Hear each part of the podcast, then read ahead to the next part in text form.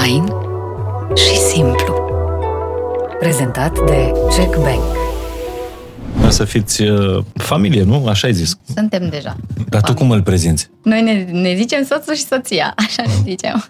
Du-te, mă. Soțul, soțul meu și soția mea. Îi zic așa pentru că nu știu cum să-i zic mai mult de atât, că i-aș zice. N-am avut un tată, tata nu a fost lângă mine. Prezent. Da, nu am avut un reper în ceea ce privește bărbații Mhm. din viața mea. Vedeam la mama, vedeam certuri, vedeam scandaluri, vedeam violență. Intram dintr-o relație în alta cu oameni care cumva parcă scoteau ce mai urât din mine. Eu parcă voiam să sufăr. Mie îmi crea plăcere să sufăr. Nu știu, poate sună aberant. Dar eu cred că mulți oameni sunt așa în momentul ăsta. Era problema de distanță Brașov-București. Tu stând atunci la Brașov. Da. Uh-huh. Și am venit toate la București și de acolo, uh-huh. încet, încet, am tot stat împreună și după aia am mutat împreună. La un moment dat, nu mai știu când, dar Practic, probabil era a doua întâlnire sau ceva de genul. Tu nu prea te cerți cu oameni? nu cred că m-am încertat cu nimeni în ultimii ani. Nu mai găsesc niciun exemplu în 2022 în Wow. wow. care un om ar trebui să să trateze un subiect cu agresivitate. Că, până la urmă, ce mai, ce mai rezolve azi cu agresivitatea? Mi se pare că orice faci cu agresivitate doar în gropi. Mereu, dacă am greșit, chiar rog pe toată lumea și de asta tot ceea ce fac, fac public și în companie, contestați-mă non-stop. Pentru că creierul meu n-are cum să vadă ceea ce vedem toți. Deci eu orice zic, prima mea rugăminte, please contestați ceea ce am spus. Pentru că voi dacă contestați înseamnă că aveți un posibil gând mai bun. Dacă gândul acela e mai bun, schimbăm. Important nu e să am eu dreptate. Important e ca tot ceea ce facem noi să fie din ce în ce mai bun. El este idealul. Dacă am putea să schițăm un om cum ar trebui să fie ca să aibă o viață sănătoasă, el ar, trebui, ar, ar putea să fie exemplu.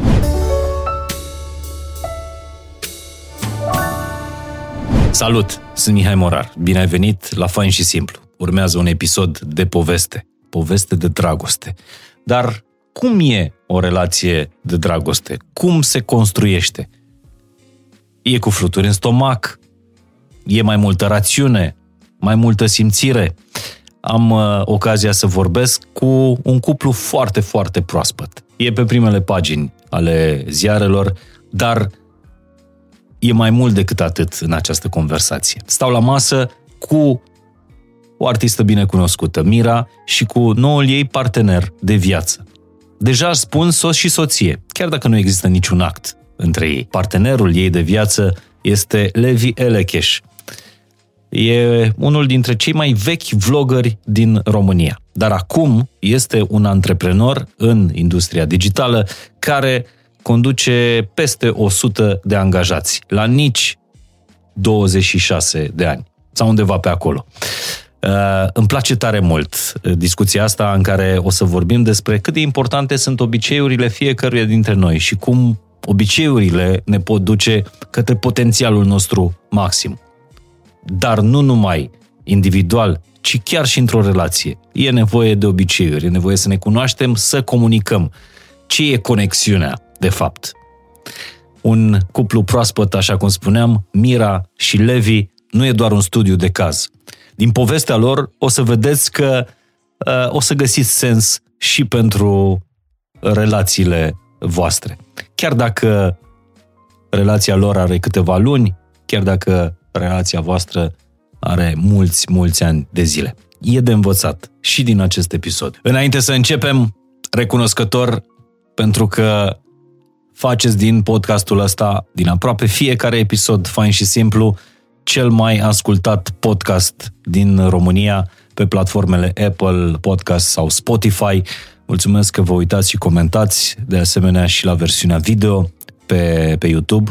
Sper să o faceți în continuare, ne ajută tare mult ca poveștile de aici să ajungă departe, foarte departe. Mulțumesc că ne este aproape și partenerul nostru deja tradițional, compania Beciul Domnesc, o companie 100% românească înființată în anul 1949. Compania Beciul Domnesc este unul dintre cei mai mari producători de vin din România, exploatează peste 1400 de hectare cultivate cu viță de vie nobilă, amplasate în renumitele Podgorii, Cotești, Odobești, Panciu și Huș. Beciul Domnesc duce tradiția vinurilor moldovenești în modernitate. Specialiștii în vin ai companiei încearcă și reușesc în fiecare an să scoată din vița de vie cel mai bun vin. Începe episodul despre puterea relațiilor în câteva momente. Cum să-ți atingi potențialul maxim într-o relație de cuplu, o să vorbim imediat. Mai am de mulțumit doar atât. Check Bank pentru că a ales să prezinte podcasturile Fain și Simplu. Mulțumim Fain Check Bank, o bancă parte din viața ta. Am tot vorbit în uh, povestea, călătoria noastră despre puterea relațiilor și cât de însemnate sunt relațiile pentru o viață cu, cu sens și o viață împlinită. Iar astăzi am uh, alături de mine doi oameni proaspăt intrat, intrați într-o, într-o relație. Uh, sunt foarte tineri amândoi, aș putea să le zic bine ați venit copii. Uh, Mira și Levi, bine ați venit. Salutare! Îmi place să fac introduceri mari la, uh, la podcast, pentru că, mă rog, introducerea, practic, uh, ați făcut-o voi anunțând că ați intrat într-o, în, într-o relație de ceva vreme. Da. Și i-am scris, i-am scris Mirei că mă bucur tare mult uh, uh pentru potrivirea asta dintre, uh, dintre voi doi. Uh, și v-am chemat, nu, nu facem o discuție de, cu cupluri aici. Nu fac nici terapie cu cupluri, dar vreau să vorbesc cu cupluri și experimentate și mai uh, puțin experimentat, mai puțin trecute prin, uh, uh prin relații, despre ce înseamnă, cu ce leagă pe doi oameni, cum rămân împreună doi, uh, doi oameni, care sunt potrivirile și care sunt împotrivirile dintre, dintre ei. Pentru că eu cred că matching-ul ăsta perfect e foarte, foarte greu de, de găsit și nici în relațiile bune nu cred că există, de fapt. Bine ați venit! Bine, și mă bucur tare. găsit și avem o poveste picantă și anume stăteam în Tenerife și povesteam cum era despre podcasturi. Uh-huh. Și ea plăcea, ea plăcea foarte mult podcastul tău.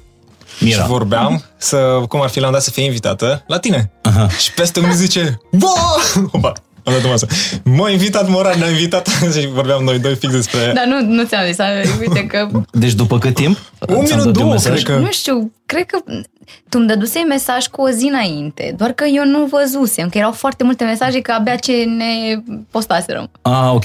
Aha. Și eu, scrollând în mesaje și răspunzând la oameni, am văzut și mesajul tău și cu câteva minute înainte am văzut discuția asta. Da, deci era așa. Păi ce înseamnă să manifesti un gând? Da, da, da. Puterea... Da, fix, fix așa am zis. Și eu, eu cred foarte mult în legea atracției. Foarte mult, cred. Dar ce gând ai manifestat uh, de ai avut întâlnirea asta în viață cu, cu Levi? Sau ce oh, manifestare ți l-a adus aici? Că o să-l întreb și pe el același lucru. Gândul. Cred că mai degrabă au fost experiențele. Întâi de toate. Am avut niște experiențe, uh, iar după ce știi că, practic, în momentul în care greșești odată și nu ai învățat lecția din acea greșeală, urmează să o mai faci încă o dată și încă o dată și încă o dată până când o să înțelegi ce anume e potrivit pentru tine. Dar știi că asta e, asta e o lege, că noi mai degrabă repetăm dureri pe care le cunoaștem da, decât da, da. să ne asumăm riscuri pe care nu le cunoaștem. Da, da, da. Inclusiv în relație e valabil. Păi este, da, este. Fix aseară citeam o carte de la Eckhart Tolle și Un pământ nou se numește și spune, vorbește despre corpul durere. Și despre, chiar despre asta este vorba, că uh, Uh, noi mai degrabă mergem pe ceva ce deja uh, cunoaște corpul nostru decât, să, decât în, în momentul în care ajungi la saturație, până când zici gata, nu mai pot, nu mm-hmm. mai pot cu durerea, mi s-a luat de durere, vreau. În momentul ăla se declanșează prezența în noi. Și în momentul în care ești prezent, uh, nu te mai identifici cu cu nimic, cu corpul durere, nu te mai identifici cu ego și atunci ești prezent și atunci nimic din ce este nefericire nu, mai, nu, mai, nu, nu se mai poate identifica cu tine. Ai putea să dai două, trei exemple? da, pământești, gen. Eu, eu să știți că po- pot să vă las și singur de să duceți podcastul ăsta în doi. Că ar fi foarte părerea mea. Stai să, să găsesc un context în care să dau un exemplu. Um, Pot să vorbesc din experiențele anterioare, din relațiile mele trecute, Sigur. unde uh, aveam relații, am avut relații toxice. Uh, și toată chestia asta clar pleacă de la, de la familie, de, din, din experiența ta de când te formezi de copil. Asta cred că o știu majoritatea oamenilor uh-huh. deja. Este bine că a ajuns informația asta la mulți oameni și știm că din copilărie te formezi foarte mult. Uh, eu am avut părinții despărțiți Uh, mama nu a avut nici ea la rândul ei părinți, deci a trebuit să se autoeduce, a trebuit să învețe, a trebuit să aibă tot felul de experiențe uh, din păcate neplăcute, dar astăzi este ceea ce este și este uh-huh. foarte bine. Um, și, și ai o super că, relație cu ea. Da, am o super relație și culmea e că din ce în ce mai bună este relația. Pentru că cu atât cât ajunge să mă cunosc mai mult, așa se cunoaște și ea mai mult și mi se pare că cu atât mai mult rezonăm una cu alta. Până acum ceva timp eram deci nu, nu mai suportam să vorbesc cu ea la telefon. Deci ajunsesem, nu mai vorbeam cu mama, am, ne-am certat odată și n-am vorbit o lună de zile la telefon. N-am vorbit o lună. Am zis gata, nu mai vreau. Așa, și dintr-un subiect în altul. Um, pentru că nu am avut experiența asta de a... N-am avut un tată. Tata nu a fost lângă mine. Prezent. Da, nu am avut un reper în ceea ce privește bărbații uh-huh. din viața mea. Vedeam la mama, vedeam certuri, vedeam scandaluri, vedeam violență. Um, îți dai seama că pentru mine, eu n-am avut niciun fel de reper. Când ești copil, nu știi. Crezi că e bine, nu-i bine, nu, nu ai discernământ. Și văzând asta, prima relație a fost una frumoasă, o experiență plăcută de iubit-iubită. N-am avut, n-am avut ce să reproșez. Um, dar a fost o relație foarte adolescentină, adică era la modul pupat. Ne-am pupat uh-huh. și noi, am fost un an împreună, dar eram copilă, nu știam. Am venit în București. În București uh, am cunoscut mai mulți oameni, aici este un oraș atât de mare, nu aveam pe nimeni, efectiv, nu aveam nici măcar o rudă, n-am, n-am pe nimeni, nici în momentul ăsta, n-am nici o mătușă, nici un văr, nimic. Uh-huh. Și atunci a trebuit să mă descurc singură cum am putut. și am dat de tot felul de oameni.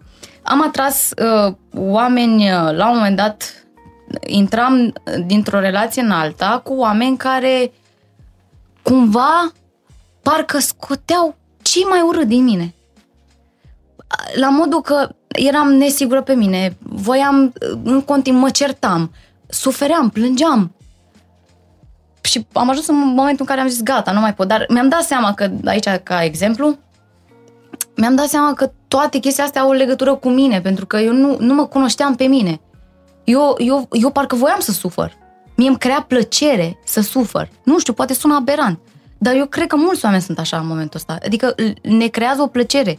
Noi nu știm. Noi nu, nu suntem conștienți că dacă am fi, n-am mai suferit. Că de ce să suferi? Dar tu cu ce, gând, cu ce gând intrai într-o, într-o relație? Ah, asta e bună. Păi, în primul rând, cred că undeva în subconștientul meu îmi doream, bine, pe lângă faptul că îmi doream iubire, cum toți aspirăm la iubire, uh-huh. vrem iubire, dar nu știm să definim clar, dacă întreb pe cineva, ei, și zim ce este iubirea, mulți sunt, a, păi, a iubi, e, nu știu, cel mai frumos sentiment, e, adică nu, e foarte greu de definit iubirea. Cred că cel mai frumos lucru, cel mai frumos să definești iubirea este prin exemple, prin trăiri, cred că nu ai cum efectiv să-i pui, să-i dai o propoziție, mm-hmm. ci mai degrabă o, nu știu, un feeling. Um, de unde plecasem? Că mi-am, am, sunt în Cu ce toate... gând intrai în relație? Cu gândul, în primul rând, de singurătate. Eram singură, mă simțeam foarte singură. Ah, ok. Mă simțeam foarte singură și îmi doream să nu mai, îmi doream să fiu cu cineva, să împărtășesc experiențele, să, să mă asculte cineva, să-mi fie cineva alături. Mama era prea departe, tata era mult mai departe. Nu deci, era nimeni. Îți doreai, practic, o relație în care tu să vii să șeruiești da. bucuriile tale, dacă ai avut iubirea. o tristețe, dacă ai avut o piesă care a reușit, alta care nu a reușit, să da. ai cui să și, îi spui asta. în primul rând, asta voiam, să șeruiesc iubirea, pentru că mi se părea că atâta eram încărcată, că mi-aș dori să mă iubească și pe mine cineva așa cum pot eu să iubesc și mi se părea că e un eșec total în viața mea, nu găsesc pe cineva cu care să mă iubesc așa cum îmi doresc. Să simt iubirea aia pe care aș vrea să o dăruiesc. Nu, nu reușeam chestia asta și în timp mi-am dat seama că nu are nicio legătură cu oamenii. Eu, de fapt, atrăgeam oamenii ăia cu care eram pe aceeași vibrație, pentru că eram uh-huh. pe o vibrație um, deplorabilă din punctul meu de vedere. Eram deplorabilă, eram într-o, uh, într-un cerc de ăsta în care îmi spuneam nu o să găsesc niciodată pe cineva care să mă facă, să mă simt așa cum aș visa să mă simt. Nu o să găsesc niciodată pe cineva cu care să șeruiesc ceea ce simt. Nu, și chestia asta era, nu, nu, pe normal că nu găseam, dacă asta ziceam. Nu o să găsesc, nu o să găsesc. Și ce ai manifestat ca să vină Levi în viața ta și de ce Levi este altfel decât uh, Da, este o altă relație în care repetai greșeli același și tipar greșeli. al durerii Da. și suferinței? Păi cred că am ajuns fix în punctul ăla în care ziceam de saturație, în care Mhm. am zis stop. Am zis nu, nu se poate așa ceva. Eu nu, eu, eu simt că sunt un munte de, de iubire. În, ș- știu, simt despre mine că sunt un munte de veselie, de, de, de iubire. Ce se întâmplă cu mine? Cred că a fost momentul în care am nu mi-a mai fost în primul rând teamă să fiu singură eu cu mine. Deci eu de-aia eram, aveam o problemă să, că voiam să fiu cu cineva, că nu suportam nici măcar să stau eu cu mine. Pentru că atât de multe gânduri aveam în creierul ăsta, atât de mult pusese stăpânire pe mine încât eu nu mai eram eu. Eram așa, ca, ca un somnambul. Eram ghidată de ceea ce rula în creierul ăsta. Și de-aia cred că, că am zis, cred că m-am săturat atât de tare încât am pus, pe lângă faptul că dintotdeauna mi-a plăcut foarte mult să citesc, am tot citit, dar cred că la fel am citit. A- Știi vorba aia, intră pe ureche, uh-huh. pe alta, așa, așa citeam. Și cumva, și culmea că tot chestia asta ne-a și legat cu cititul. e foarte funny cum ne-am găsit unul pe altul. Um, am citit, uh, citeam, uh, am citit toate volumele de la um, Conversații cu Dumnezeu, Uh-huh. și mi-a plăcut atât de mult, încât vorbeam și pe Instagram la un moment dat, vorbeam și îmi scriau oamenii cât de mult i-au ajutat cărțile și uai, ce mi-a, și mi-a deschis așa, o, mi-a, mi-a deschis mintea, cumva. Am, am primit niște răspunsuri pe care, în mod normal, nu le-aș fi, nici nu mi-ar fi trecut prin cap. Și erau acolo, în fața mea. Cum ar fi? Păi, cum ar fi gen...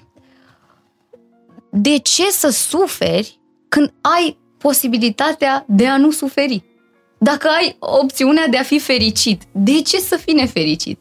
Și acum, uitându-ne, uitându-ne din exterior în, în, în viața ta, aveai toate motivele să alegi opțiunea de, De a de a fi fi, fericit. da. Pentru că uh, mi- mie asta mi-a plăcut întotdeauna la tine, că uh, ai ai fost o fată din industrie la locul ei, întotdeauna ai uh, ți-ai, ți-ai făcut cuibul tău, casa ta, ultima oară, da, ți-ai construit casa uh-huh. sau ți-ai cumpărat o casă, Mhm. Da. ți-ai amenajat-o uh, singură, ți-ai luat mașină, ții minte cât de bucuroasă erai când ți-ai Da. luat prima mașină. Uh, ai, ai pus așa, cărămidă peste, peste cărămidă. Și la carieră, și la situația ta uh, m- materială. Da. Plus că erai foarte vesel, adică tu împrășteai bucurie și împrăști bucurie o, în jurul tău. Da, eu sunt o persoană foarte veselă. Doar că atunci când ajungeam eu, cu, de, trebuia să stau eu cu mine, ieșea ce eu tot timpul ascundeam. Mhm. Ieșea, ieșea, ieșea, clopotea. și eram... Și cum a apărut Levi? Că după aia o să-l întreb și pe el. Păi aici cred că trebuie să vorbim amândoi, că e foarte funny. Începe tu. Uh, eram cu, eram cu cărțile. Uh, Eram în perioada aia în care citeam și m-am, uh, m-am liniștit. Așa. Am simțit cumva că îmi găsesc niște răspunsuri. Și eu, uh, acum cu TikTok-ul, toată lumea știe TikTok, TikTok, uh, scrollam pe TikTok, dar nu numai atunci, mai, scrolla, mai scrollasem și înainte și la un moment dat mi-a apăruse un băiețel. Era un băiețel, nu era un bărbat, era un băiețel. Și vorbea despre tot felul de subiecte care erau foarte interesante. Eu tot ce înseamnă pe zona asta de motivațional, spiritual, uh, Fiartă pe astea. da, sunt. Deci, mi-apar în continuu și pe TikTok, dacă, na, e algoritmul de așa E natură. normal. Și am zis, ia să-l urmăresc, cine e băiatul ăsta? Că mi se părea că, ia uite, ce seamănă cu Justin Bieber. că așa m-am gândit. Da, că erau vlogurile vechi. Cele de acum 10 ani. Da, da, da, erau niște... Că eu nu știam. Uh, culmea e că m-am uitat așa pe profilul lui fugitiv și nu înțelegeam dacă e o persoană sau sunt mai multe, pentru că nu semăna, că era mic de tot în vloguri, în TikTok-urile alea, uneori era un om mai mare, nu înțelegeam, dar nici n-am dat importanță, i-am dat uh, follow și atât. Și la un moment dat, în perioada asta în care eu uh, citeam, îl, mi-apare din nou pe, pe uh, feed. Și zic, eu cred că dacă îl întreb pe băiatul ăsta de niște cărți, sigur, sigur știe ce să-mi, ce să-mi recomande. Deci te-ai dus la el ca la duhovnic. Da, exact. și i-am scris pe TikTok. și am scris, hei, uh, nu știu, cred că ți-am zis ceva. Nu mai știu. Fel, Sunt, o, foarte... cântă, sunt o cântăreață foarte cunoscută din, uh, din România. Nu, dacă aș fi putut să nu bată profilul, era și mai bine. Mhm. I-am zis doar că foarte tare ceea ce faci, o chestie de genul, uh, te rog, din, dacă ai niște recomandări legate de anumite cărți, mi-ar, fă, mi-ar plăcea să, să-mi spui și mie, că mi cred că știi uh, în zona asta. Mhm. Și mai ții minte ce cărți ai recomandat atunci? O, dar știm toată povestea, e imposibil. Și acum să, Continuă elevii. să continue. Elevii care, uh, pentru cine nu știe, uh, în urmă cu cât, 5 ani? Așa. Nu știu ce urmează Când să- făceai vloguri? Uh, de prin 2014. Sau mai în, nu știu exact. Dar or, de demult. Ok, deci Dintre primii vloggeri, cam... uh, printre am primii cer- vloggeri am din, cercetat. uh, din, din România. Bine, povestea lui e mult mai, uh, mult mai amplă. Un băiat care lucrează de la 14 ani. Uh, Da. Eu îl știu când venea la Costinești cu Biugi Mafia. Ah, la serios? tineretul lui, Ne-am da. întâlnit acolo? Da. Ui, Deci, ce tane. uh, noi, noi prezentam concertul. Eu n-am multe calități, dar nu uit. Uh, prezentam concertul de la discoteca, mega discoteca tineretului. B- Biugi Mafia erau ultimii artiști care intrau sâmbătă seara de, de obicei și era un băiat pe scenă care îi filma. Mic. și Dar n-ai cum mai îl- cum să cum nu-l îl observi, lăsa? pentru că era minor, adică, Cum mă lăsau? nu știu. Știi uh, a- acele obiecte care construiau scena? Cum se numesc? Odată m-am urcat pe alea sus. Schele. Schele, Schelele. da, da. Și s-a uitat tata la mine, eram sus cu camera. Mă țineam de una și filmam așa. Vreau să cad oricând. Păi cred că asta e una dintre imaginile cu tine. A, da? Da. Ah, ok, nu știam că Da, o să știe. revenim și la povestea, povestea asta lui. Deci, Mira ți-a cerut niște cărți pentru că a găsit un băiețel uh, pe, pe TikTok Da. care vorbea despre viața asta, pare pe cuvintele și pe înțelesul și pe uh, ceea ce căuta ea. Eu am văzut mesajul și de obicei, am o listă cu things to do, destul de mare, și am pus mesajul în coadă. Pentru că am, am, am având foarte multe cazuri, prioritizam echipa așa de cele. Dar apoi până să răspund pe TikTok, ea a șters mesajul. Dar eu la mine nu s-a șters. Eu A i-am trecut, zis cred că, că- i-am, l-am șters, da, eu ți-am De ce? zis. Pentru că m-am gândit așa. E un băiat super smart. Mi-era teamă, au trecut câteva zile, mi-am adus aminte că eu nici nu, nici acum că am probleme să intru în inbox, nu știu să intru bine în TikTok. Mhm. Și uitasem și mi-am adus aminte, nu știu, tot așa a fost ce- ceva motivațional și mi-am adus aminte că i-am dat mesaj și zic, hai să văd dacă mi-a răspuns. Și am văzut că nu mi-a răspuns și zic, în capul Vedeai meu, că e citit? nu, nu, n-am văzut că e citit, că nu cred că ți arată pe, pe, Pe TikTok nu știu. nu dacă cred că ți ți arată. Nu, dar trecuseră câteva zile bune. Și în capul meu s-a instalat, mă, zic, e imposibil să nu fi văzut. E imposibil. În capul meu s-a, se instalase că l-a văzut și zic, e un băiat smart. Dar dacă se gândește că poate crede că mă dau la el sau ceva, și zic, nu, decât să creadă asta, s-a instalat în capul, în creierul meu, puteți, Mai bine gânduri, să nu existe gânduri. nimic între noi. Și am dat unsend. Mhm. Că am văzut că se poate da. Dar eu n-am știut că nu e ca pe Instagram. Că pe Instagram dacă dai în send, Chiar rămâne se șterge unsend. și din... Da. Da. Și tu, tu cum ai, ai o listă cu lucruri pe care le faci Da. și ai pus mesajul Mirei în uh, Am cerința Mirei în, ca, în coada listă. Am, am două taburi. De fapt am vreo șapte și una e viața profesională, personală și mai departe. Și am pus la personal în coadă. Pentru Ok. că nu aveam de ce să prioritizez, de exemplu, să nu mă duc la sală în ziua respectivă și să încep să... Adică fa- am o ordine și după ce ajung la zi fac restul lucrurilor care, n-au, Mhm. care au apărut recent. Da, scuză-mă că te întrerup și m-am enervat când am auzit chestia asta și am zis, ia stai că te fac eu să mă prioritizez înainte de orice. Și au trecut, cred că, două săptămâni până da, când mult.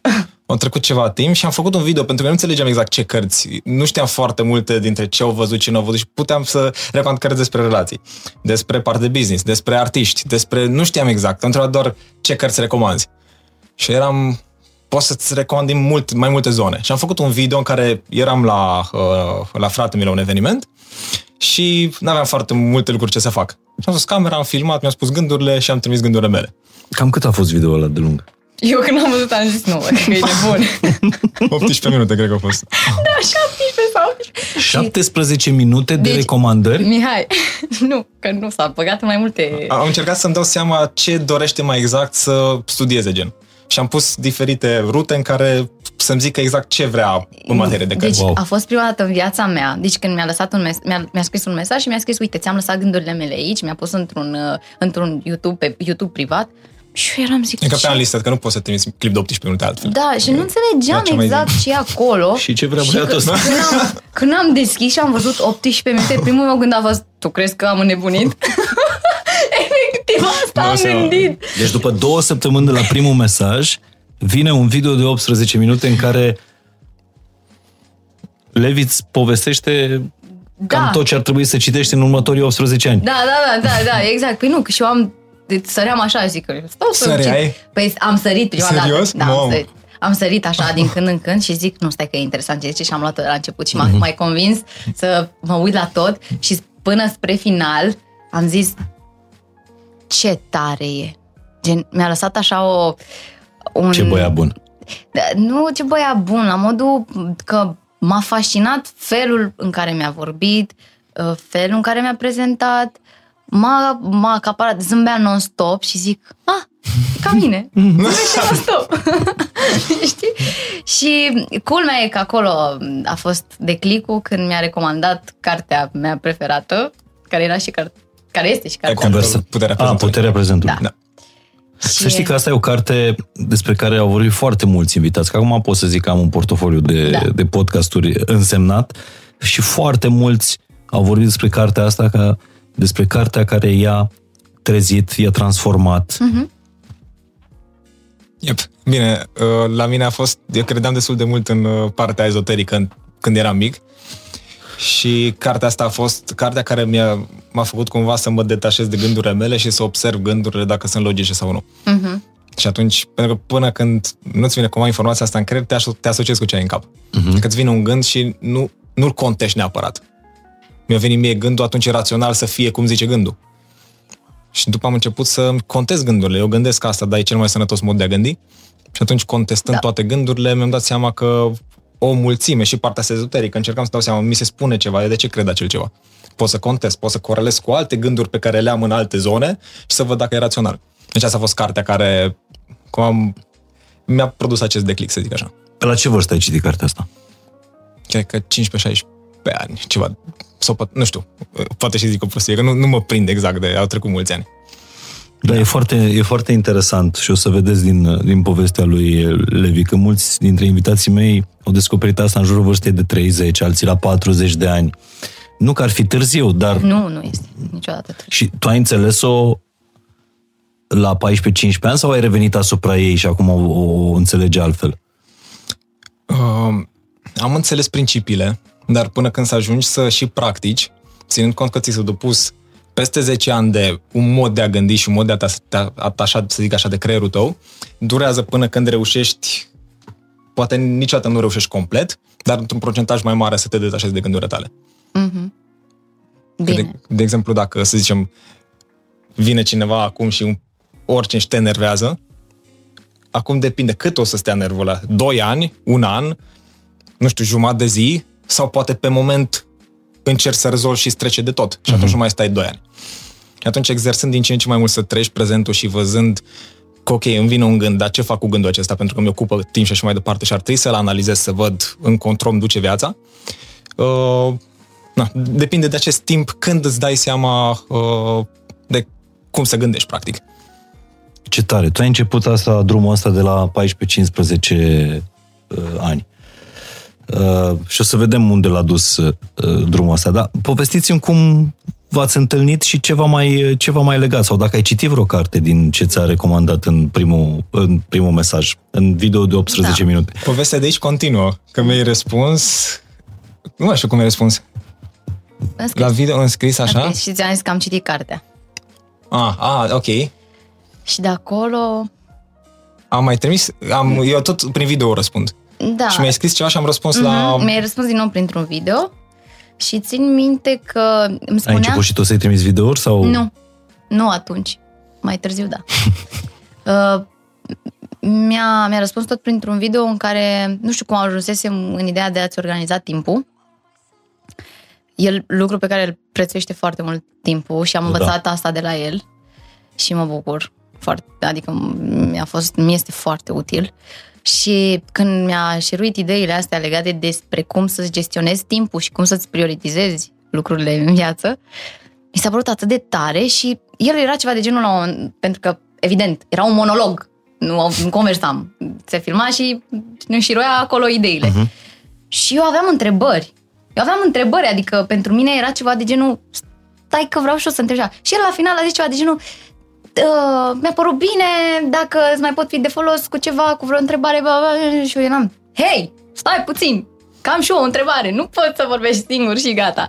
Și zic, Da, uite, din punct de vedere acolo se terminase discuția, Da. că am răspuns la întrebări și am zis mult succes în carieră și Da, pe da, da. parcurs, dacă mai e ceva pe digital sau ceva, povestim. Caută, pentru că, uh, iarăși, paranteză, uh, Levi uh, f- întreprinde un business care exact cu asta se, se ocupă, uh, cu industria muzicală Da. în digital. Uh-huh. O să revenim și eu asupra. nu știam. Nu știai ce face? Nu. Ok. Eu credeam că este un băiat de pe online care face, am înțeles că face vloguri și că este foarte smart.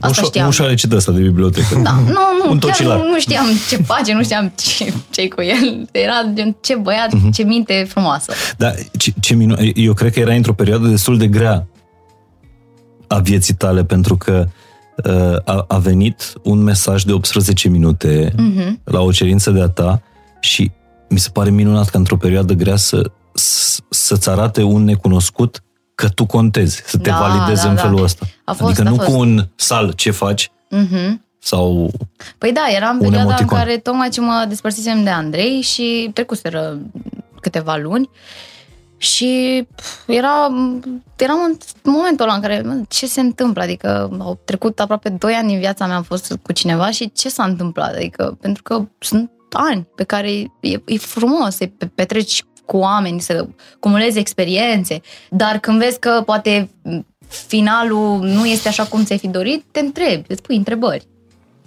Mă rog, revenind la subiectul cu al doilea mesaj, uh, cu faptul că era un monolog, eu i-am zis, i-am, i-am adus, uh, i-am pus ideea asta acolo. Haide, ce îi zice să ne auzim la un telefon, că aș avea niște întrebări. Dar sub niciun fel, de n-aveam niciun gând de altceva, la modul să se înțeleagă, a, că îți plăcea de el, că nu știu ce. Îmi plăcea de el ca uh, om, că am ce să vorbesc cu el. Mi se părea că e un om cu care sigur am ce să vorbesc. Adică cu- de la care pot să învăț chestii, de la care pot să, m, să rămân cu o idee în cap. Și aici vine partea amuzantă, că aici eram, nu, așa ceva nu se poate, în viața mea n-am trăit asta, îmi zice, eu aș fi disponibil... eram sigur că asta ți-a răspuns. Eram sigur. Da, deci, Poți să te programezi? da, ex, efectiv ca la doctor. Parcă îl M-am- văd că și-a, ți-a luat telefonul. Da, s-a și uitat te- în calendar. Da, ai făcut asta, da, păi da? era, cred, cred că sâmbătă puteam să vă, nu, nu mai știu Cred exact. că într-un, da, într-un weekend uh, a zis să ne Să auzim. vorbești la telefon, nu să vă vedeți. Da, da, să ne auzim, da, da, da, la un FaceTime. Mă rog, să ne vedem pe video. Și eu când am văzut, gen, era o săptămână și ceva, nu știu, eram... Și eu zic, tu chiar ai nebunit? Adică tu cum să crezi că o să ne auzim? Păi până atunci uit. Deci eu eram tot Chiar cu... așa ziceai, ceva de Da, genul. eu până, până atunci uit că am asta de făcut. Zic, în primul rând, eu în weekenduri am treabă. Eu cânt. Tu ești liber, eu cânt. Hai să vedem, hai să găsim o, o cale de mijloc. Și cumva de la sâmbătă s-a ajuns la peste două zile. Ah, ok. Am La o reușit. după amiază ceva, nu? Da, De- da, da. Și aici vine partea interesantă. Spune tu cât am vorbit. Cred că până dimineața. Nu? Prima nu știu că prima zi. De... Vreo, cred că vreo 8 ore am vorbit. La Deci prima ați dată. început la prânz? Da, și am terminat la 1 noaptea ceva. Sau mai mult, nu Nice. știu că... Aveam, nu știu, aveam eu ceva, trebuia să merg la... Aveam ceva în program, am anulat. Eram, zic, două secunde, nici nu știu dacă ți-am zis că mi-anulez, nu mai știu. Dar eu, uite, eu, eu știam că tu funcționezi pe bază de liste, de uh, rutine, uh, dar e interesant că nu faci din asta o religie. Adică dacă apare ceva care îți schimbă prioritățile, poți să le dai la o parte. Sigur, e lista ta până la urmă, adică faci ce vrei cu ea, poți... Eu... Deci nu ești atât de strict. Nu, nu, nu, bine, depinde de foarte multe lucruri, dar îmi place, mie- asta partea cu treaba nu mi se pare chiar cea mai importantă din viață. Mult mai important mi se pare să cum am zis, să, când am venit eu am propus să facem o farsă. Anterior, îmi place foarte mult să partea asta a vieții. Apoi restul uh, părere o fac pentru că am niște responsabilități. Dar în rest, nu țin, ok, că dăm skip azi la ceva și ce are, mare brânză că am dat skip la ceva azi. Dar ce te-a făcut în conversația cu Mira să o pui prioritatea numărul unu și să continui conversația aia care trebuia să țină, nu știu, o jumătate de oră Da. să Nu țină mai, până știu, la cred că una am noapte. dat, nu mai știu. Era... Tu mai ții minte ce... Nu mai țin minte exact contextul, dar am zis hai să facem apel după masă și să povestim despre... A fost ceva la modul... Nu, dar ce te-a ținut în conversația aia? A, ce m-a ținut în conversație? Apoi am vorbit de un miliard de subiecte Aha. și toate erau gen, eu ziceam o idee, zicea o idee, eu ziceam o idee, zice, și construiam discuția amândoi. Aha. Și asta era fascinant pentru amândoi, pentru că mi se pare foarte rar să găsim în România oameni cu care să poți să discuți pe absolut orice subiect și totuși să vă și construiți reciproc. Pentru că poți să povestești de multe ori despre viața personală, dar nu se pupă cu cea profesională. Poți să povestești despre viața profesională, dar poate pe plan personal nu vedeți la fel lucrurile. Dar noi, orice povesteam, era fix on the same page. Și cam asta, de asta tot stăteam și nu, nici nu ne dădeam seama că e unul noaptea. Da. Dar tu în ce perioadă a vieții erai? Uh, uh, relația era o prioritate numărul? Bă, Eu aveam o i- i- ideologie să mai am o relație pe la 28 de ani. Deci eu 29. râd, eu râd pentru că de la, de la prima noastră conversație el îmi spune că și ar dori, el și-a calculat așa cumva și pe la 28 de ani se gândește să-și întemeieze o familie și eu zic, și câți ani ai După. acum? Dar cu precizarea că există acele foarte mici posibilități să întâlnești pe cineva la care să nu dai, na, skip, cum e foarte posibil. Uh, asta era filozofia mea, că îți puține șanse să se întâmple. Tu având câți ani? 26.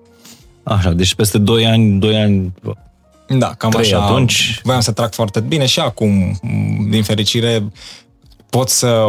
Nu, nu, nu mi-am pus nimic pe hold. Când relațiile generice, trebuie să ieși în oraș, trebuie să... Ca asta se întâmplă. Trebuie să ieși la celui că noi- plimbări non-stop, non-stop, înțelegi. Deci trebuie să investești cea mai uh, importantă resursă pe care o are un om, timpul. Da, și dacă nu se corelează cu ceea ce îi place și lui, atunci mm-hmm. investești ceva, nu știu, haide să ne uităm la filme, hai să ne uităm la seriale. Lucruri de genul care pe mine nu mă stimulează neapărat. Adică să facem asta doar ca să avem timp comun petrecut. Nu, mi se pare că parcă o faci cumva din obligație dacă nu-ți place și ție. Dar noi doi, cam orice facem, ne place să facem.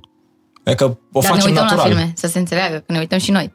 Că e, eu i-am spus lui că de multe ori, e, cumva din exterior, lumea îl percepe pe el ca fiind un om atât de organizat, cu fiecare lucru în parte, să fie la totul, la Păi ăsta e manifestul lui, așa... Da, dar uh, asta vreau să zic, este organizat, este toate cele, dar nu, nu este chiar așa. Deci nu este chiar, nu este chiar așa, adică Argumentează. Păi asta cu filmele. Ne uităm și noi. N- Avem timpul ăsta unde ne, ne uităm, dar da, facem, noi suntem genul ăla de căutăm, trebuie să găsim cel mai, să găsim un film care are super rating, să vedem recenziile, să nu ne uităm, să ne pierdem timpul, să ne uităm la o bălărie de film. Asta e. Asta Așa, așa fac eu. Și așa ajung să nu mă uit sau să mă Da, uit la foarte, să- foarte puține să n-ai la filme. ce să te uiți. Pentru că am o oră seara, da? Și vreau să mă uit la Mhm. un episod sau la să încep un film. Și 40, îmi dau seama că au trecut 45 de minute și eu n-am găsit filmul Exact. respectiv, că Și nu noi mă am satisface. pățit Noi și îl noi. găsim, de obicei. Asta mai e un punct interesant, că noi, de exemplu, ne putem uita la seriale despre muzică. Da. Îmi place și mie foarte mult, îmi place și ei foarte mult. Nu, dacă ar trebui să mă uit la niște seriale de, nu știu, de drame sau etc., că la un moment dat creierul meu s-ar plictisi. Că Dacă ție îți place ceva și celuilalt nu îi place ceva, te uiți cât timp? Că te uiți o perioadă. Ok. Și după la un moment dat zici, nu vreau. Și el vrea. Și atunci ce se întâmplă? Că nu poți să, hai să mergem nu știu unde, eu nu vreau, tu vrei. Știi de ce am vrut să am conversația asta cu, cu voi? N- Nu pentru a da sfaturi despre relații, pentru că nu sunteți în... Of course. Oricum, aveți câteva luni uh, de, de când sunteți împreună. Uh, Nu pentru asta, ci pentru a vedea cum se construiește o, o relație. Pentru că trăim vremurile în care, și voi sunteți foarte so- sociali, vorbesc de rețele sociale, f- foarte sociale amândoi, trăim vremurile astea în care uh, ni se vinde ideea perfecțiunii. Adică e suficient să o urmărești pe Mira. Eu urmărind-o pe Mira nu mi-am dat seama că ea a trecut prin niște drame. Ea fiind veselă tot timpul pe social media. Și atunci eu vreau să fiu un- ca Mira. Eu vreau să Da. fiu, nu știu, ca și Cristiano Ronaldo.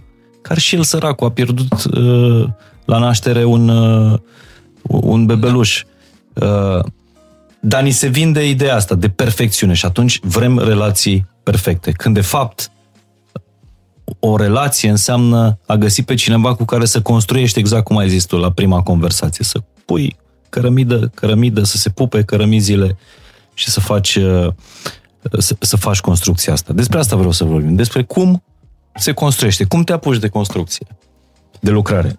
Da, ca poveste am început după să povestim și mi-am dat seama că prea des dorm doar patru ore.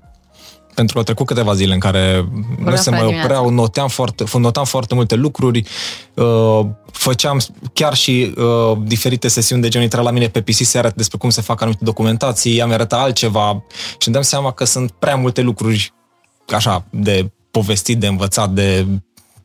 Și pentru tine asta a fost deja o alertă, adică tu care aveai programul ăsta foarte strict, Păi am făcut-o două, trei zile, după nu mai puteam să mă focusez și am zis, uh-huh. punem stop două zile, chiar am fost două zile, n-am mai vorbit deloc. Da, nu am făcut așa, am făcut challenge. Păi da, nu, a fost, a fost un, challenge. un challenge, să vedem dacă putem. Da. Dacă reușim să nu ne auzim două zile. Am reușit. Și în două zile n-am mai Dar vorbit. a fost, a fost greu. Pentru mine a fost greu. A fost challenging, da. Și apoi, povestind, povestind... Ce uh... înseamnă a fost challenging? Păi, greu nu pot să zic că a fost neapărat, pentru că atât timp cât ești foarte prins în... Timpul trece repede. Dacă chiar te duci la sală... E o, e o metaforă cele, adică să zici, a fost greu. Adică nu în sensul în care zici, nu mai puteam, leșinam, dar în sensul în care persoana aia îți venea în minte și cumva ți-ai fi dorit să, să vorbești cu persoana aia. Corect, da, și da. la un moment dat, fix asta, la final am zis, care a fost scopul? Dacă mie mi-ai venit în minte și voiam să vorbim, și care a fost scopul, Levi? Cred că scopul era challenge-ul ăsta, dacă puteam, odată și doi, aveam și nevoie să salvăm ceva timp, pentru că și tu aveai treabă și eu da. și vorbeam prea mult. Și după ceva timp ai avut sesiunile, tot vorbeam, ne-am cumpărat un pic să... Sau nu ne-am cumpărat, nu mai știu. La un moment dat, parcă da, nu mai vorbeam până la 6 dimineața. Nu, nu, nu mai puteam, vedeam nu cât că... să vorbim așa că muream. Da. Uh, și ai avut o sesiune la Brașov. Da. Lângă Brașov. Și ne-am văzut De unde în... ești tu? Da și ne-am văzut în munți după. da. Ne-am dat întâlnire în munți. Da, atipic. Și cam asta e geneza, să zicem așa, și după era problema de distanță Brașov-București. Tu stând atunci la Brașov. Da. Uh-huh. Și am venit toată la București și după mi-am dat seama că nu, a, a doua oară cred că nu mai are foarte mult sens să tot fac naveta, că pierd timp pe drum. Chiar dacă poți să lucrezi pe tren, e mai dificil. Și de acolo, uh-huh. încet, încet, am tot stat împreună și după ne-am mutat împreună. La un moment dat, mai știu când a... Practic, probabil era a doua întâlnire sau ceva de genul. Dar tu ce știai de, despre relații până la, până la vârsta asta? Sau, am înțeles, îți doreai o relație solidă peste 2 ani de zile. Uh, eram, am fost previously în două sau trei relații, ceva de genul. Uh, iar la a doua, adică cea pen, penultima, da, uh, nu au avut probleme mai deloc. A fost o relație foarte uh, happy, să zic așa, doar că la un moment dat era fix ce povesteam, că eu voiam să fac un lucru și ea voia să se ducă în, alt, în altă zonă. Uh-huh. Și la un moment dat eu nu prea voiam să ieșim la plimbări gen regulat doar ca să ieșim la plimbări și lucruri de genul. Și a fost o despărțire foarte cute. Adică am povestit foarte, la foarte deschis despre tot ceea ce vedem încotro vrem să mergem și chiar a fost uh, o despărțire... Tu nu prea te cerți cu oameni? Nu cred că m-am certat cu nimeni în ultimii ani. Nu, nici chiar noi nu ne certăm. Noi avem doar discuții în contradictoriu. Doar ne contrazicem. Fiecare își spune părerea, dar la modul să ne certăm, nu.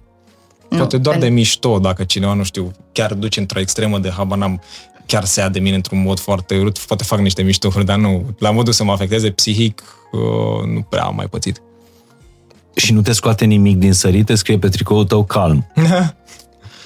Mine zi tu dacă ai, ai mai văzut, că așa eu despre mine pot să, dar tu deja știi destul de multe întâmplări și foarte critice despre care, prin care am trecut. Adică bănuiesc că a avut în lunile astea, da, da, da, a avut da, greutăți nu neapărat cu tine. Mm-hmm, sigur. Deși nici cu tine nu trebuie să fie ușor, dar Uh, cum gestionează el conflictele? Păi, el este idealul. Dacă am putea să schițăm un om cum ar trebui să fie ca să aibă o viață sănătoasă, el ar, trebui, ar, ar putea să fie exemplu în anumite situații, chiar poate să fie exemplu pentru că în anumite contexte unde apare o problemă, să zicem, apare o problemă la job, Și să zicem că este real, adică nu e uh-huh. ceva ce putem să rezolvăm în două minute. El analizează întotdeauna. Calm. Dacă cineva îl, îl nu știu cum să zic, uh, când te, nu te înfruntă, da, te, mă atacă, nu știu, te, da, orice... te atacă sau dacă ești atacat într-un fel sau altul, el, orice om are limite, asta clar. Dar nu l-am văzut niciodată pe el în sensul în care să țipe. Niciodată. Deci nu l-am văzut țipând. Uh, și da, ok, că uh, îl simt eu pentru că îl cunosc, îmi dau seama atunci când este iritat de ceva. Că îmi dau seama că vorbește poate mai repede, mm-hmm. pentru că uh, are o, un ușor alt ton, dar nu, nu într-un mod agresiv, niciodată. Niciodată agresiv, niciodată țipând, niciodată lamentându-se, nu, nu. Am o filozofie că orice ți apare în viață e un challenge pentru tine, să-l rezolvi. Și atunci, chiar dacă cea, nu știu, te fură, te nu știu, orice, pentru tine e un challenge cum să rezolvi să nu se mai întâmple. Și atunci poți să te enervezi și să acționezi, nu știu, să te afecteze psihic sau poți efect, efectiv să-l vezi să te construiască pe tine în continuare. Că până la urmă orice trăim e un proces prin care învățăm cum să trăim cât mai bine ceea ce vrem să trăim. Și atunci, nu știu, ce s-ar putea întâmpla să te enervezi? În teorie, da, e fain, doar că, nu, mai sunt momente. Eu chiar nu mai găsesc întâmplări. Ce poate? Să vine unul și ce poate să facă să chiar să te afecteze păi de la psihic? un angajat care câți angajați uh, are compania un, da, acum? 100 plus. 100 plus. De la un angajat, uh, nu știu, care e cu tine de la început sau Da. de la începuturi, Uh-huh. uh, care pleacă pe un salariu Ah. mai bun sau uh, nu știu, pur și simplu, nu intră banii, de, n-ai banii de salarii în cont. Mhm. Uh-huh. Astea sunt super bune. Că te perfecționează să nu le mai pățești. Adică dacă cineva vine și îți placă pe un salariu mai bun, înseamnă că ai competi- competiție pe piață și deja ești prea târziu, adică tu trebuia să analizezi de mult înainte că ai competiția respectivă uh-huh. care ar putea să îți cooptezi din echipă. Deci e ceva care ar trebui să fie super pozitiv că ți-a plecat cineva pe un salariu mai mare, uh-huh. În special competitor, Sau că te competiția pregătește. îți fură un contract, nu știu, la un preț uh, de dumping. A, și asta e tot o- un challenge. Că trebuie să El, rezolvi. el le ia ca pe challenge-uri. Înțelegi? El se activează și e ceva de genul Hu, sună echipa, call, conferință, hai să discutăm. Ce facem? Dar cu Adică- ce stratezi lipsa asta de agresivitate? Pentru că noi, în, cel puțin atunci când ne activăm modul survival, avem agresivitatea asta. Fight or flight. Da, Nu, nu mai găsesc niciun exemplu în 2022 în Wow. care un om ar trebui să să trateze un subiect cu agresivitate. Că, până la urmă, ce mai, ce mai rezolve azi cu agresivitatea? Că mi se pare că orice faci cu agresivitate doar îngropi. Ce poți face să țipi Tu la vorbești cine? în, într-un an în care tocmai ai izbunit un, uh, un război peste graniță de noi. Cu care nu suntem niciunul de acord. E adevărat, dar asta nu înseamnă că încă oamenii nu încearcă să rezolve cu agresivitate. Da. Deci tu spui că agresivitatea nu duce la nimic constructiv. În primul rând în creierul tău. Adică să zicem că cineva... Crezi că lui Putin îi pasă de asta? Păi nu ne, dar nouă ne pasă. Și Putin ar atunci... trebui doar să se trezească. A, Nu comentez eu cel puțin situația Nu, nu, nu, lui. nu vorbim, dar dădeam un exemplu Da, da, și da. vorbeam de un, mai degrabă de un tipar decât de un om. dar uh, chiar nu mai găsesc nimic pe care poți să rezolvi uh-huh. cu nervi, din potrivă, cred că mai mult și pornește din creierul tău. Adică tu ai o furie în creier și proiectezi pe ceva ce se întâmplă furia ta. Ce poate să ajute? Că nu mai vezi nici clar. Începi să, vezi, să fii subiectiv, să faci, nu știu, diferite acțiuni care nu mai au sens uh-huh. obiectiv. Și atunci, care e acel exemplu practic care, da, merită să te enervezi și să faci ceva agresiv? Poate singurul lucru Mulți părinți dacă... o să spună acum, stai să vezi cum e să ai un copil de 2 ani. Am aici Ah, un da. exemplu în Sunt care sigură. cred că ar putea să fie rezolvat de agresivitate. De exemplu, dacă ai un copil, Ok. cineva ți-l violează și statul nu face nimic. Atunci, ce faci? Și hai să zicem că ma- și există exemple în București care, s-au, dez- s-a- care au apărut pe net, care fac cu mulți alți copii asta și sta, uh, poliția se zice nu face nimic. Uh-huh. Atunci ce faci? Na, asta e un, un exemplu în care ar trebui să mă gândesc un pic mai bine. Dar situațiile unde există cadre legale și există proceduri prin care poți rezolva, acolo, gen, claritatea ta mentală cred că e cel mai important lucru. Să poți să vezi clar, să rezolvi ce vrei. Și Dar vezi. cum ai ajuns tu, Levi, în punctul ăsta? Pentru, că- și te întreb pentru că mi se pare important cu ce a, Mira a povestit cum, cu ce a venit în relația asta. Aș vrea să știu și bagajul tău, pentru că atunci când venim în, în, într-o relație, nu venim doar cu bibliografia, venim și cu biografia. Da. Încerc, fac tot posibil de fapt să mă înconjur cu oameni cu care avem acest vibe și nu n-au, n-auzim bârfe și pentru că toate bârfele iarăși vorbesc despre noi. Uh-huh. Și atunci e- mie mi-e foarte greu să rezist lângă oameni care bârfesc pentru că îi întreb și ce rezolv cu asta. Și atunci ei rezonează sau nu. E că să zicem că noi avem un prieten care a făcut nu știu ce și noi îl bârfim. Și întreb cu ce îl ajutăm noi pe el dacă noi îl bârfim. Hai să zicem direct lui. Exact. Noi acasă mereu asta vorbim. Când se, a- vine vreodată vorba despre ceva, mereu zic, hai să vorbim direct cu omul respectiv. Noi degeaba vorbim despre Deci când el. Mira mai caută Uh, nu bârfe neapărat, Ocazie ci de chiar și bârf. despre aspecte profesionale. Nu, despre, da, mai mult despre aspecte profesionale, dacă sunt niște nemulțumiri sau niște chestii pe care aș vrea să le dezvolt, să fie la un alt nivel. Noi avem discuțiile astea, le, le, le am cu el și el spune, păi hai să și ruim mai departe, că altfel nu rezolvăm. Și, ai- astăzi, și mereu asta, asta facem, asta e, urmă, urmă, asta e următorul pas.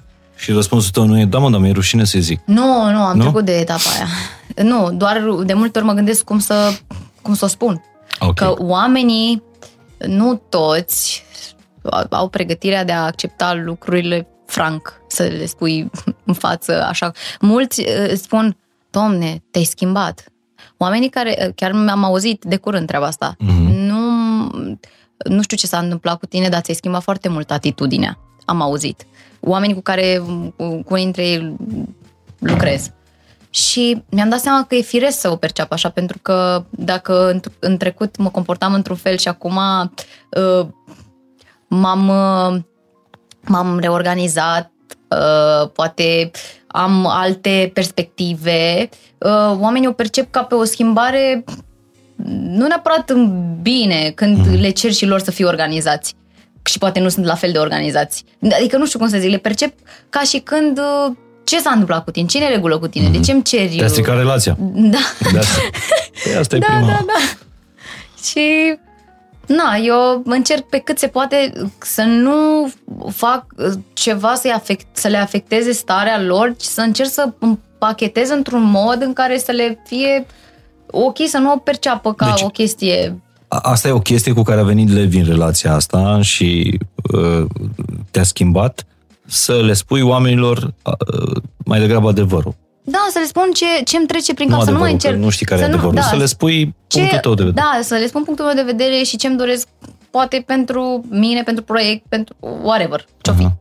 Și atunci vreau să le spun fără să mai ambalez cu fundiță, să haide să zicem, să nu deranjăm pe cineva. Asta în contextul, scuze tare dacă am întrerupt, să zicem că cineva trebuie să ajungă la podcast la 1 și ajunge de fapt la 7. Și tu îi zici, hei, hai, te rog frumos, dacă... Păi nu, trebuia să ajungă, adică nu, ca, n-ai- nu poți să-i zici să-i dai și o ciocolată pentru că a ajuns la 7. Trebuia Da. să ajungă la 1, așa s-a vorbit. Da, Și asta e cumva situația în care eu aici mereu spun, nu avem de ce să îmbrăcăm, să rugăm frumos să ajungă totuși la 1 pentru că a confirmat. Și dacă ai confirmat ceva, ține-te. Dar crezi că oamenii acceptă mai degrabă să li se spună adevărul franc sau le place să fie mințiți frumos? Depinde ce întrebare bună. cum vrei să evoluezi. Dacă vrei să chiar să evoluezi, accepti adevărul. Dacă vrei să ți se confirme modul în care operezi tu, să ți zică că ești cel mai tare. Deci, mie mereu dacă am greșit, chiar rog pe toată lumea și de asta tot ceea ce fac, fac public și în companie, contestați-mă non-stop. Pentru că creierul meu n-are cum să vadă ceea ce vedem toți. Deci eu orice zic, prima mea rugăminte, please contestați ceea ce am spus. Documentăm, contestați tot ceea ce am scris. Pentru că voi dacă contestați înseamnă că aveți un posibil gând mai bun. Dacă gândul acela mai bun, schimbăm. Important nu e să am eu dreptate, important e ca tot ceea ce facem noi să fie din ce în ce mai bun. Și atunci, în cazul ăsta aș vrea, adică vreau adevăr, de ce nu? Tu n-ai vrea, de exemplu, să se zică, uite, aici poți să faci mai bine chiar, și chiar să faci dacă e adevărat? Doar că unii se simt atacați în sens de li se invalidează modul lor de abordare și atunci ei se simt în pericol. Ei nu văd perspectiva că dacă li se anulează ceea ce cred ei, ei avansează prin asta. Pentru că primesc o versiune mai bună. Și așa toți evoluăm. Dar unii se sperie și atunci se retrag. Și asta e ok. Asta mi-a adus aminte de un alt exemplu, apropo de cât nu ne place să evoluăm. Adică ne place să, să, să, Zona să de fim confort. priviți frumos uh, din, uh, din exterior. Știi genul ăla de întrebare? Băi, am văzut aseară filmul ăla, l-ai văzut? Și ție ți-e rușine să zici sau e o scenă în filmul ăla, în, nu știu, Eyes Wide Shut. Ai văzut ce L-ai tare? văzut filmul? Da, da, da, normal. Deci majoritatea oamenilor zic, deși nu l-au văzut, zic, da, da, mai ții minte scena aia? Da, mă, ce tare. Dacă ai spune nu, n-am văzut filmul, adică dacă ai fi sincer, ăla ți-ar povesti, uh, povesti scena și ai rămâne mai bogat după întâmplarea asta. Da. Așa rămâi în necunoștința ta și doar ca să dai bine în, uh, în exterior. Și nu ajută pe nimeni, asta e ce N-ajută chiar pe nimeni, da. Dar știți ce cred? Eu cred că la unii oameni chiar este natural să răspundă direct, nici nu mai gândesc răspunsul. Uh-huh. Doar că, că e un tipar anume, așa Mhm. Pentru că le e funcționează. frică să nu fie priviți, uh, Sau să fie... Altfel, știi. Da, să nu fie uh, să în fie grup. excluși. De fapt, Să asta fie e cea... excluși, exact. Am vorbit într-o înregistrare zilele trecute exact despre asta. Cea mai mare frică a noastră, și de aici vin cele mai multe frici, este frica de a fi excluși. Mhm. Și ne frică, de, de aia nu spunem adevărul. Dar tu ce volezi? Asta e interesant. Că până la urmă, dacă nu, în modul tău natural, nu te corelezi cu un grup, faci un step back și te asociezi cu oamenii care corelează cu tine. De ce să stăm într-un loc în care nu ne potrivim doar ca să fim acolo dacă există oricum alt grup în care ne potrivim? Mi-e teamă să-mi contest șeful tocmai pentru că mi-e frică să nu mă dea afară. Adică tot e o excludere. Da. Sau să nu-l vadă pe colegul meu mai bine decât... uh, Dar atunci te limitezi profesional și nu mai poți să evoluezi. Pentru că tu ai un gând probabil mai bun de operare decât cum este acum și nu ai curaj să-l zici, adică te limitezi pe tine. Why? Da, da, vreau să-mi spui cum ai ajuns tu aici, în punctul în care tu gândești așa, pentru că uh, nu e suficient să citești. Vorba Mirei. Nu. Am citit o grămadă de cărți. Geneza practică e că la început de tot, când eram patru persoane, făceam rezumate, aveam un coleg cu care, care era manager și eram noi doi și făceam rezumate despre ei. Când se greșeau, când se făceau lucruri foarte bune. Și le notam numai pentru noi. Noi le citeam. Și la un moment dat ă, ajunsesem chiar să vorbim la modul f- frustrat despre alții, că nu nu-și făceau treaba, că nu știu ce, povești de când ești mic, când pornești ceva. Tot, trebuie să treci prin toate aceste gânduri ca să le rezolvi. Uh-huh. Și la un moment dat eram din ce în ce mai mulți. Făceam aceste documente de observații, să zic așa, și îmi dau seama că toate aceste informații, noi degeaba le vorbim între noi. Noi trebuie să le vorbim cu despre cine este acest document. Și atunci am făcut următoarea procedură la nivel de companie. Am zis, toată lumea trebuie să aibă acces la toate părerile despre acel om. Adică, nu toată lumea. De exemplu, mie dacă este de despre tine, tot ce am scris noi, tu trebuie să vezi ce am scris despre tine. Pentru că, de ce, dacă tu nu vezi, ceea ce gândim noi e posibil să fie subiectiv. Dacă tu vezi, poți să corectezi. Asta e primul Mhm. lucru. Ca să contești. nu ne punem în pericol în care noi să vedem ceva ce nu e așa. Și apoi, tot exersând și vorbind cu oamenii, uite, n-ai făcut asta, de ce nu? Am ajuns în punctul în care tot ceea ce vorbim din punct de vedere critic, să zic așa, toată lumea și-a dat seama că e despre evoluția noastră, de fapt.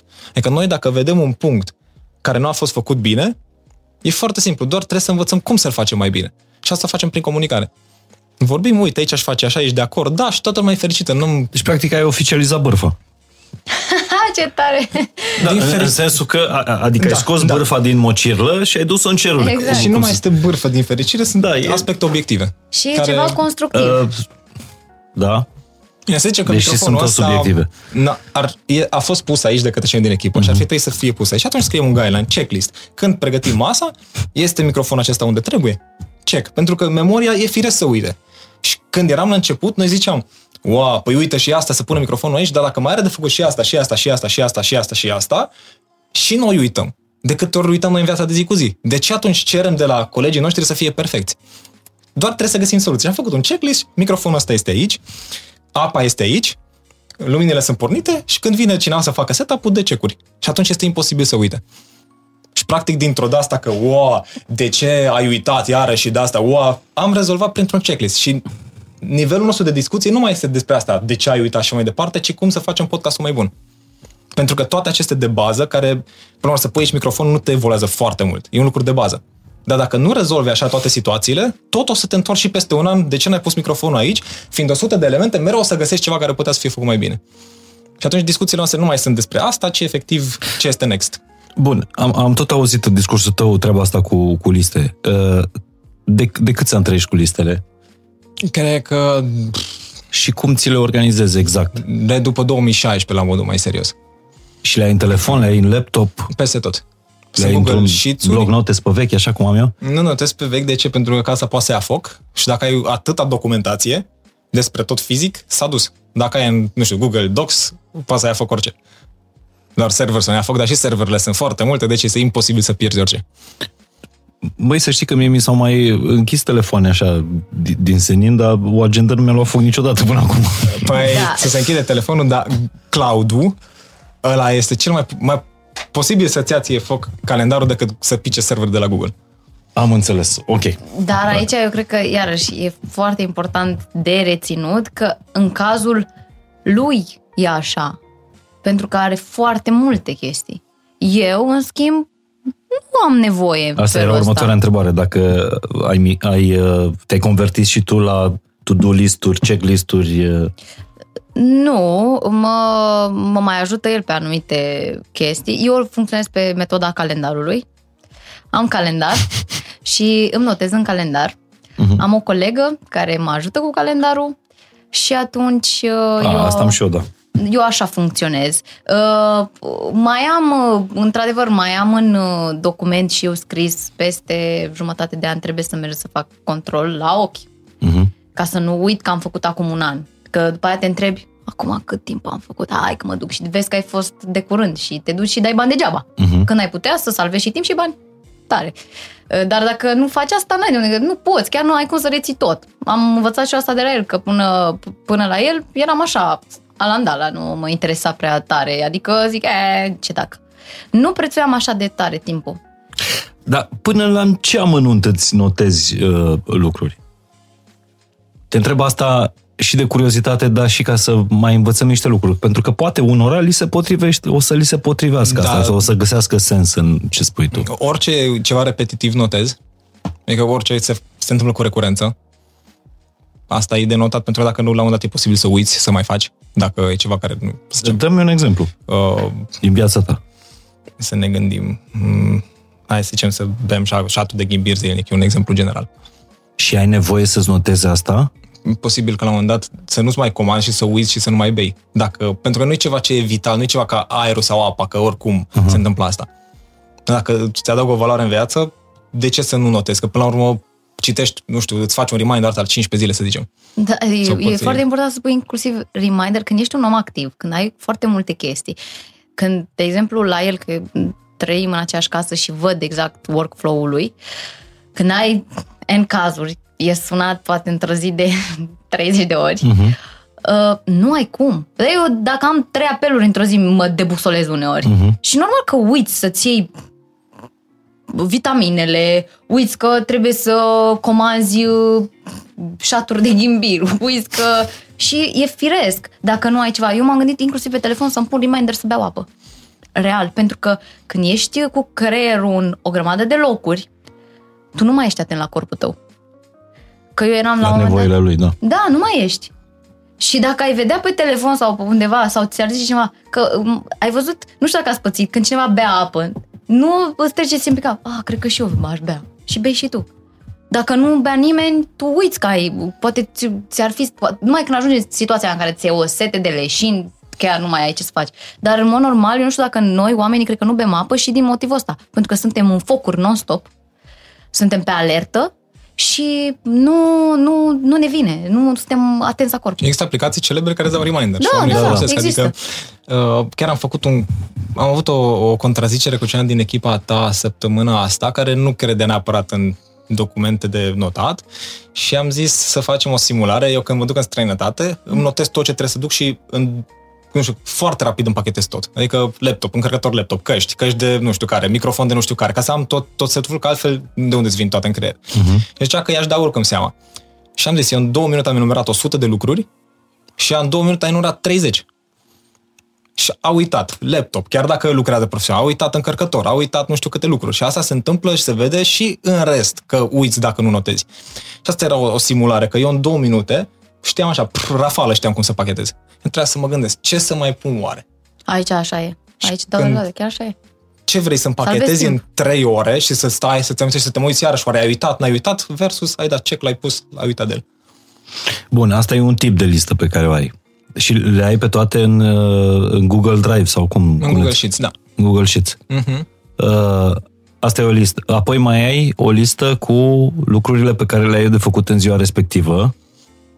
Am, da, da, așa, ca să nu intru în foarte multe, că să am tascuri independente care nu depind de oameni, am tascuri care depind de echipă. Tascurile care depind de echipă le pun în prima parte a zilei pentru că am cu cine să lucrez pe ele și să nu le pun după masă că trebuie să, na, cineva dacă și-a terminat programul, vreau să-l sun, să ține de prioritizarea mea.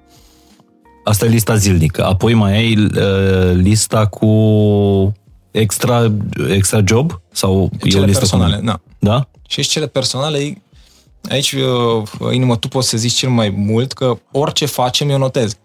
Și că mi-ai zis la Tenerife să comand SPF. Da. Și eu peste șapte zile am comandat. Crema de protecție solară. De un Da. tip care, nu știu ce, anyway. Și dacă nu notam, uit, pun pariu că absolut, nu, oricine nu nota, peste Da. șapte zile uita. Dar se uită foarte multe Imaginează-ți că lucruri. nu E- avem discuții despre ai uitat să faci aia, ceea ce este Nu minunat. există niciun cuplu să, nu există cuplu în care să nu existe astfel de Nu, e- discuții. cred că odată n-am avut asta. nu? Nu am avut Deci, niciodată discuția asta. Știi De- cum este pentru, pentru armonia în casă? Este senzațional. Adică nu există ai uitat să duci gunoiul. Nu există. Ah, o să mă înjure lumea, dar și asta. am. Da. Inclusiv asta o Ultima ai. activitate, nu mă culc înainte să duc gunoi. Da.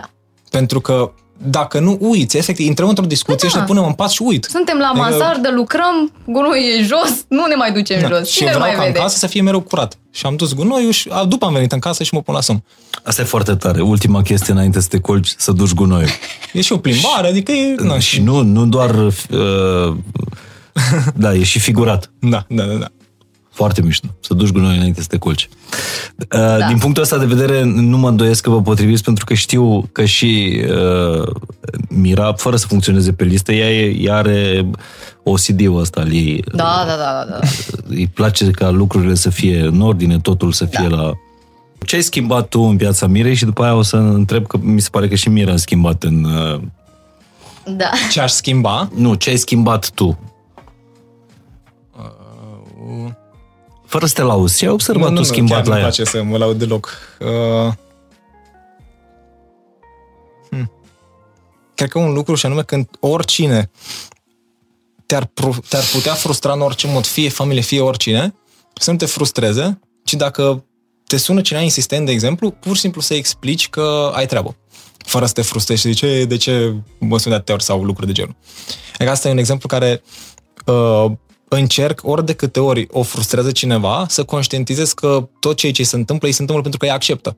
Și dacă tu accepti, n-ai de ce să te frustrezi pe ceva ce tu deja ai acceptat.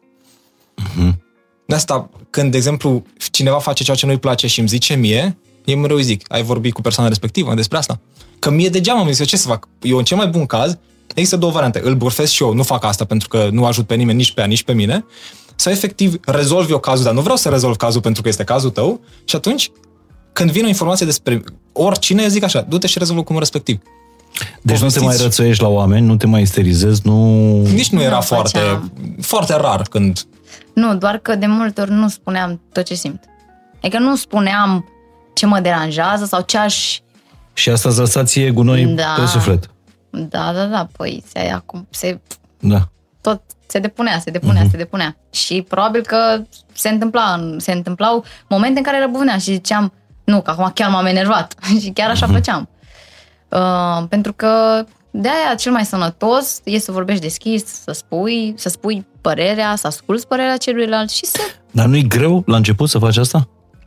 Păi este oricum e greu să faci asta din moment ce nu era stilul tău de viață așa. Dacă tu erai construit într-un um, mod, știi cum e, e, e greu să te obișnuiești, e greu să te dezobișnuiești, dar nu e imposibil. Dar dă-mi un exemplu. Ce ai zis unui, unei persoane anume? Am eu dacă, dacă Te rog. da, Da. să ai tu și Nu, după că dacă nu nu vine. găsești. De exemplu Zi-mi. cu Toriță, cu, cu mama. Cu mamei? Când uneori da. Cu mama Mirei. Da. spunea ceva și era, o mamă, tu nu înțelegi. Și zic, hei, stai un pic, că degeaba abordezi așa, că de ce să-i răspunzi așa? Da. Deci aici, tu l-ai da. băgat în ședință pe amândouă și... Pe mine. Păi, nu, Sau- că nu. Ea, nu, ea nu vorbea așa niciodată. Dar cred că uh, Mira s-a obișnuit, gen, și din reflex cumva uneori răspunde așa și mie nu mi se părea că are sens să răspunzi cumva, nu neapărat arogant, ci cu tu oricum, anyway, nu știu, uh-huh. să mă corectez da. dacă... Nu, așa e, da, da, da. Îi răspundeam mamei destul de impulsiv, așa. E olteancă totuși. Am zis și eu, să nu uite colericitatea da, a, a, din mine. Astea până la urmă, băi, sunt ardelean, sunt mai încet, sunt olteancă, sunt mai iute.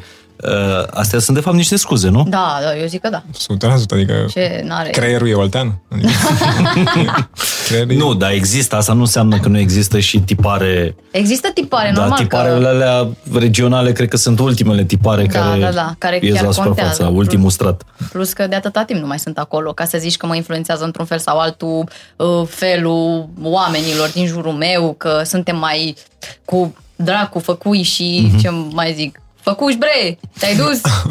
Bun, și cum, ce ai schimbat tu la Levi?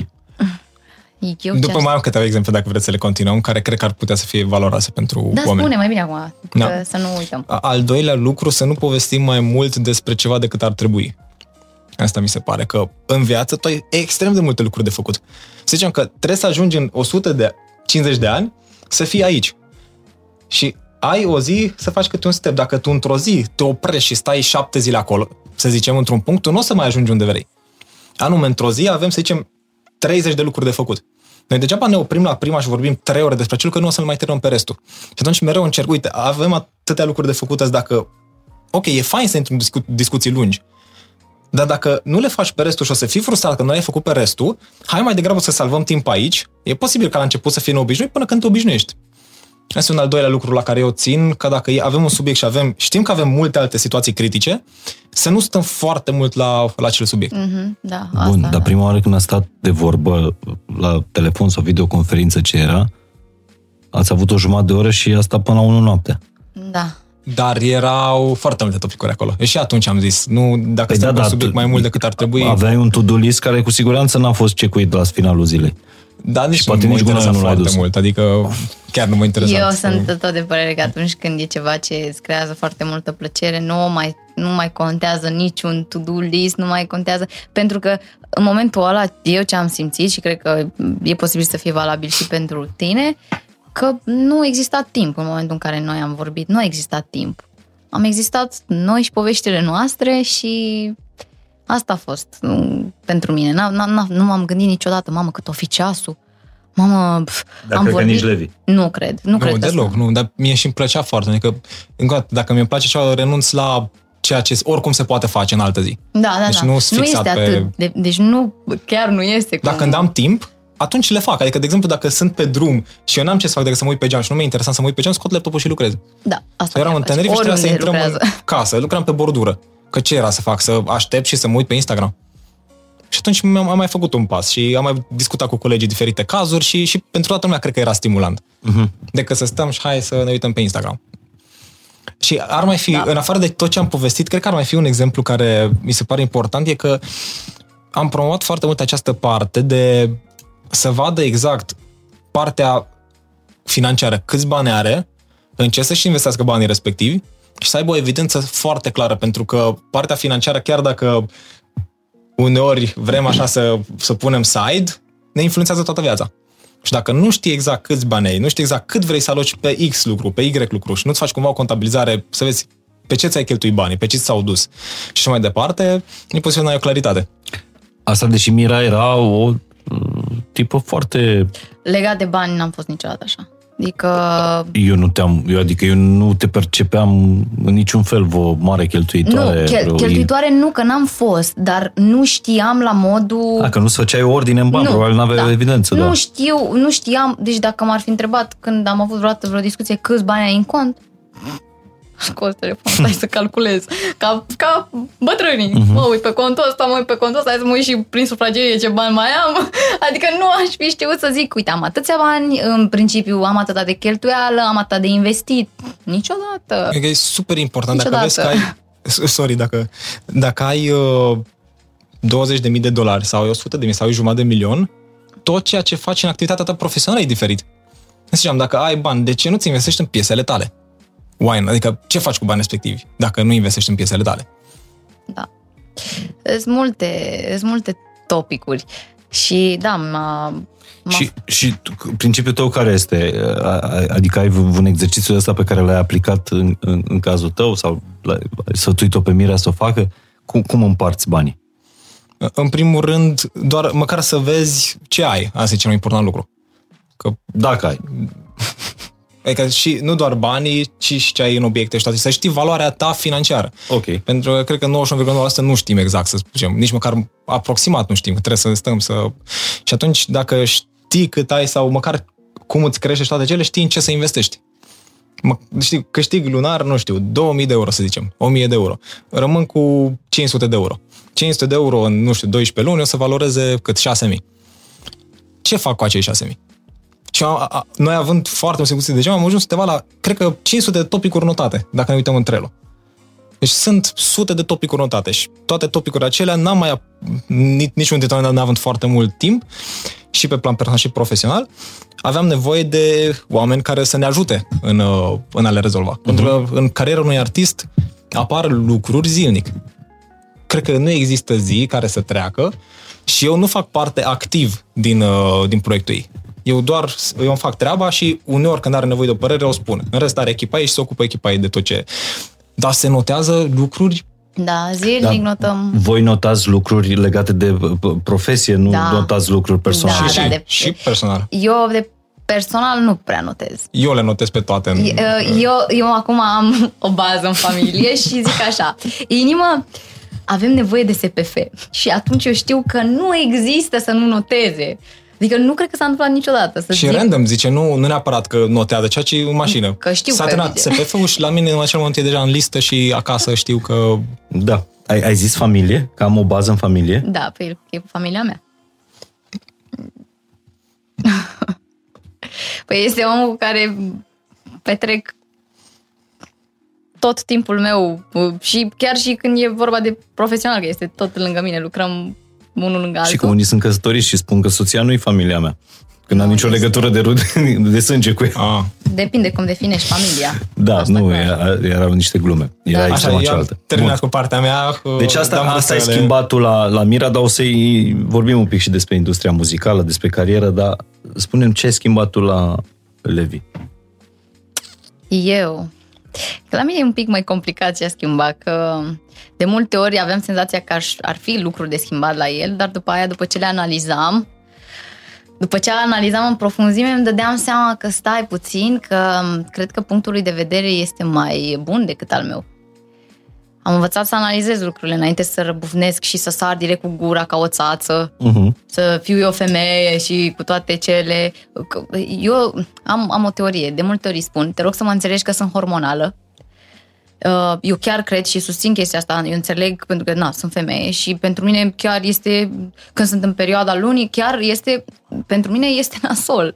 Nasol în sensul în care m, oricât de mult încerc eu să controlez corpul meu, și se întâmplă ceva, nu știu, hormonal, la nivel celular, nu știu ce se schimbă acolo.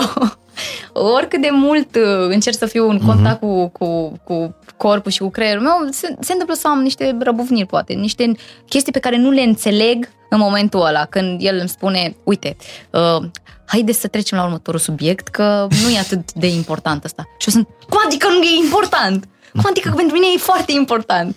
Și îmi dau seama că eu sunt în momentul ăla ca un mic drăcușor, care nu înțelege, pentru că sunt luată cu capul, nu știu ce ce cu mine. Și uh, după aia analizez și îmi dau seama că da, uh, așa este, nu avea niciun sens, poate să fac discuție mai mult decât era cazul. Dar el cedează vreodată?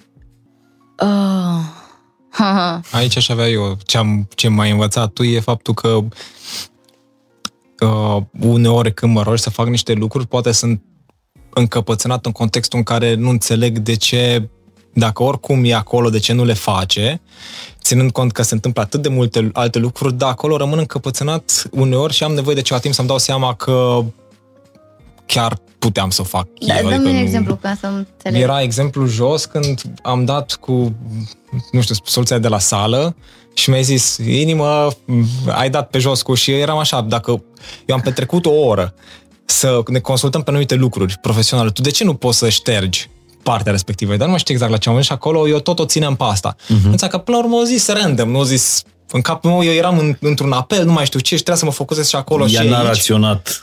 Ea nu știa înainte că a să zis spună, de da. jos și am zis, dar de ce îmi zici dacă poți să ștergi și tu? Mhm. Nu m-am pus în locul ei să văd că ea nu știa, adică doar a zis random de discuție. Și am început să mă gândesc, bă, și după mi-am dat seama că, stai că Deci ai și Trebuie- momente când cedezi. acolo avea dreptate. Oricând are dreptate cineva, eu n-am, mă bucur de dreptatea lui pentru că învăț prin asta.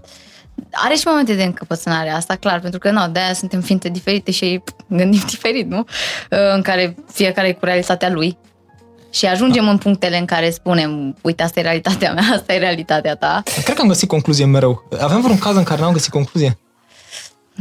Nu cred. Am ajuns, chiar dacă, adică de fapt, da, în orice situație a fost o concluzie. Chiar și pentru chestiile astea din casă, dacă să zicem că el vine de la sală și are niște cazuri și își aruncă ghiozdanul pe jos și panoracul pe canapea, uh-huh. mă enervam la început.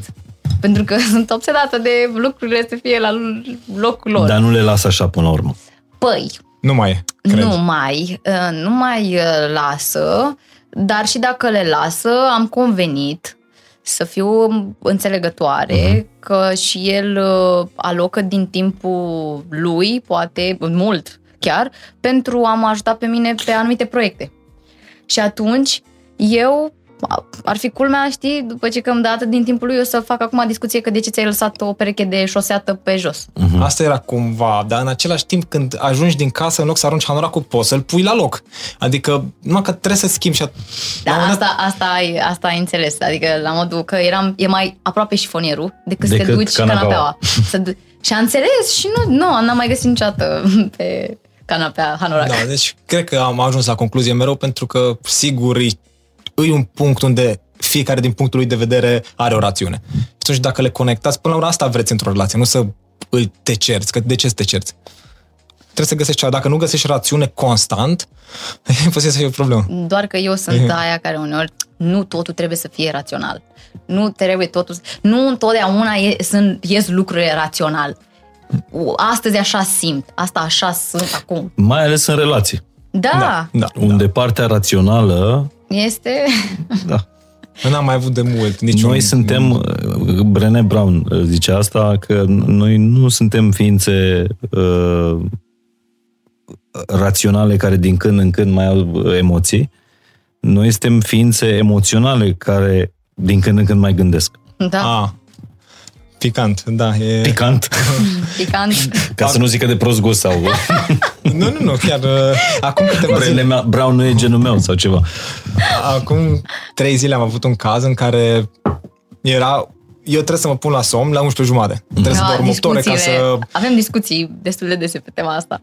Dar, actually, toate friendly, adică nu sunt discuții de Deci te culci la 8 jumate seara. în, la uh, 11 jumate ca să dorm 8 ore și să mă trezesc A, dimineața. 11 jumate, ok, Da. da. Și avea de clarificat, nu știu, trei lucruri și le-am făcut am făcut două pentru că asta era timp și trebuia să mă pun la somn pentru că nu pot să dorm 6 ore și a doua zi să mai performez la maxim. Și a- asta ziceam că de ce nu apreciez că am terminat două și că nu m-am uitat la un serial, să zicem, uh, ci te-ai supărat cumva că nu l-am terminat și pe al treilea. Iar- Dar ce vreau să zic cu asta e că în trecut, dacă ne ținea, nu știu, ceva timp și nu înțelegeam, acum ne înțelegem instantaneu. Adică am vorbit și nu mai este perioada aceea în care stai supărat sau, nu știu, în orice mod afectat, ci am ajuns, cred că, în punctul în care orice se întâmplă, găsim concluzie instantaneu. Nu mai avem, Da. sau n-am mai pățit de mult timp să avem discuții de astea super Adică ești de contradictorii. părere că o relație sau un conflict într-o relație trebuie să se repare atunci pe loc, nu a doua zi, nu peste un timp, nu peste o lună. Eu i-am zis așa, să avem chestia asta, să nu ne culcăm supărați, că eu simt foarte mult că atunci când ne punem în pat să avem momentul nostru, să ne luăm în brațe, să simt, să simt conexiune cu omul de lângă mine. Apoi dacă suntem supărați, asta este imposibil să o mai... Adică suntem unul pe colțul ăsta, unul pe colțul ăsta cu spatele și eu nu pot să dorm. Adică cred că de două ori mi s-a întâmplat lucrul ăsta și nu am dormit. Dar M-am niciodată trezit nu s-a bușită. întâmplat la modul să nu rezolvăm. Chiar a, Am rezolvat până la parcurs. jumătatea Nopții. nopții. Dar, eu, dar cred că niciodată n-am pățit să nu rezolvăm. Deci, pe la jumătatea nopții am zis, hai, din am în braț, că nu mai pot. Dar uh, am, uh, am pățit chestia asta, adică și noi, că e firesc, dar într-un final acum ajungem la punctul uh, în care nu mai lăsăm să treacă atât de mult timp că e useless. E, Și ne care-i cunoaștem sensul? Și ne cunoaște, din ce în ce da. mai mult și atunci nu prea... Dar zim cum reu- reușești tu, că e clar că tu erai formatat pe alt, uh, uh, pe alt program. Cum, cum reușești tu să oferi, pentru că uh, într-o relație asta trebuie să oferi. Dragoste și atenție. Atenție, atenție, atenție, atenție. Femeile au nevoie de atenție și noi bărbații avem nevoie de, de atenție. Dar mai cu seamă femeile. Cum reușești tu să-ți muți atenția pe relația asta? Că se întâmplă Pe, natural totul. partenera, pe partenera ta. Nu e ceva gen că acum ar trebui să oferim atenție, nu se întâmplă super natural tot. Da. Chiar este... Și fix Da? că trebuie, cred, adică nu, nu e ceva care...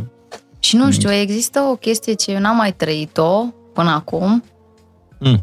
E, e conexiunea atât de puternică încât ne simțim unul pe altul, exact atâta cât Adică dacă eu simt, dacă e, cumva mă simte când am nevoie de mai multă atenție din partea lui. Și acolo.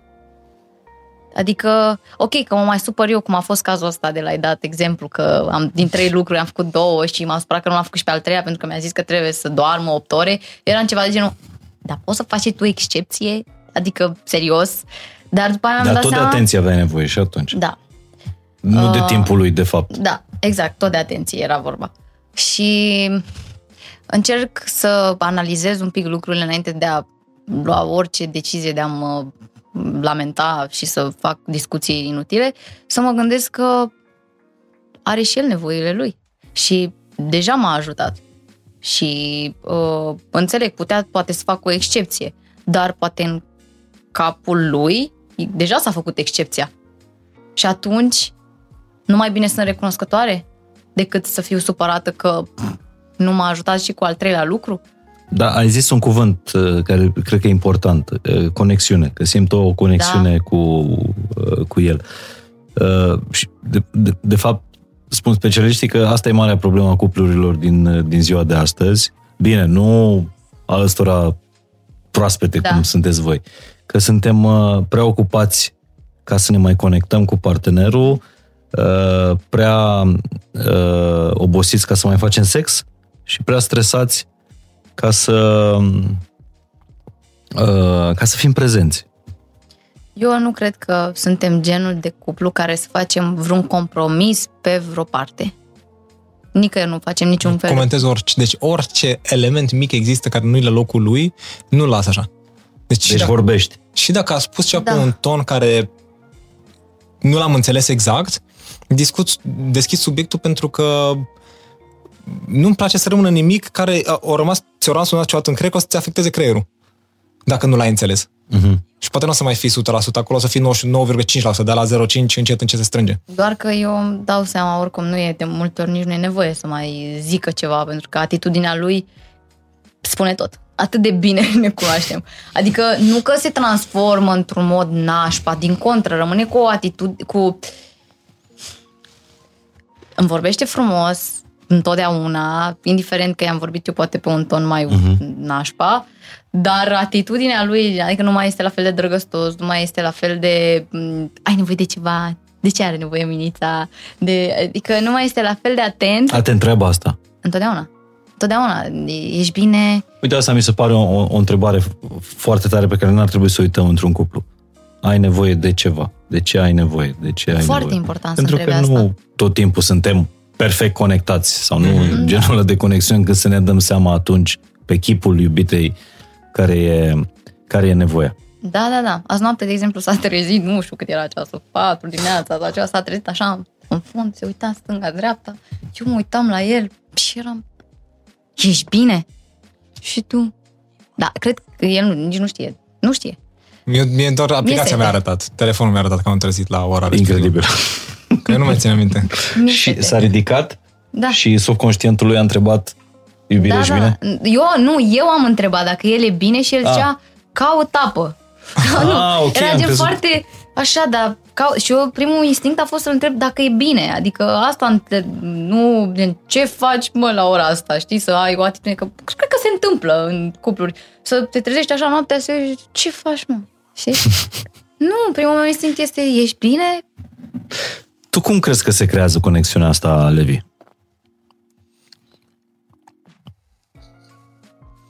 Asta este poate startul ca orice se întâmplă și nu este în modul în care tu corelezi, să rezolvi. Adică să nu treci, să zicem, nu știu, cineva ești într-o relație și cineva a ridicat vreodată tonul la tine și tu să nu rezolvi problema respectivă. Pentru că se agravează în timp. Deci nu o lăsa. Mm. Nu amâna. Nu E ca și tascurile pe care le ai uh, zilnic. Similar, nu, nu las nimic. Cel puțin că nu înțeleg. Adică dacă, și dacă vorbește cu altcineva într-un mod în care eu nu cred că e la potențialul maxim, tot întreb, de, de ce ai vorbit așa? Și și ea face la fel. Dacă acționezi într-un mod, de ce n-ai acționat că s-ar fi putut așa, de exemplu? Asta cu părinții, de exemplu, când, ce de exemplu am dat mai devreme. Dacă, de exemplu, cu fratelui sau cu mama sau cu oricine vorbește într-un mod în care poate să fie deranjant, eu sunt și cu conceptul că dacă tu faci asta cu cineva, la un moment dat, dacă tu o să ajungi în situația respectivă, adică eu sau tu, o să fim tratați la fel. Eu înțeleg perfect ce zici. Că vrei ca persoana pe care o iubești să se transforme într-un om mai bun, inclusiv cu ceilalți. Uh-huh. Dar vine o întreagă societate care mă rog, voci din societate care îți pot spune, păi dar ce vrei să modelezi uh, persoana de lângă tine? De ce vrei să schimbi omul de lângă tine? De ce nu-l accepti așa cum este? Da, mă accept așa cum De ce? Sau uh, alte voci care ar putea să da. spună da. uh, îți tratezi iubita ca pe un proiect. E, proiect. Dar uh, dacă copilul tău, să zicem, nu copilul tău, că nu vorbim de copil aici, uh, soția ta da. țipă la cineva, ție ți se pare ok să accepti? Uh... La modul în care se frustrează și poate devine și subiectivă. Nu zic că s-a întâmplat, zic uh-huh. ipotetic ca să...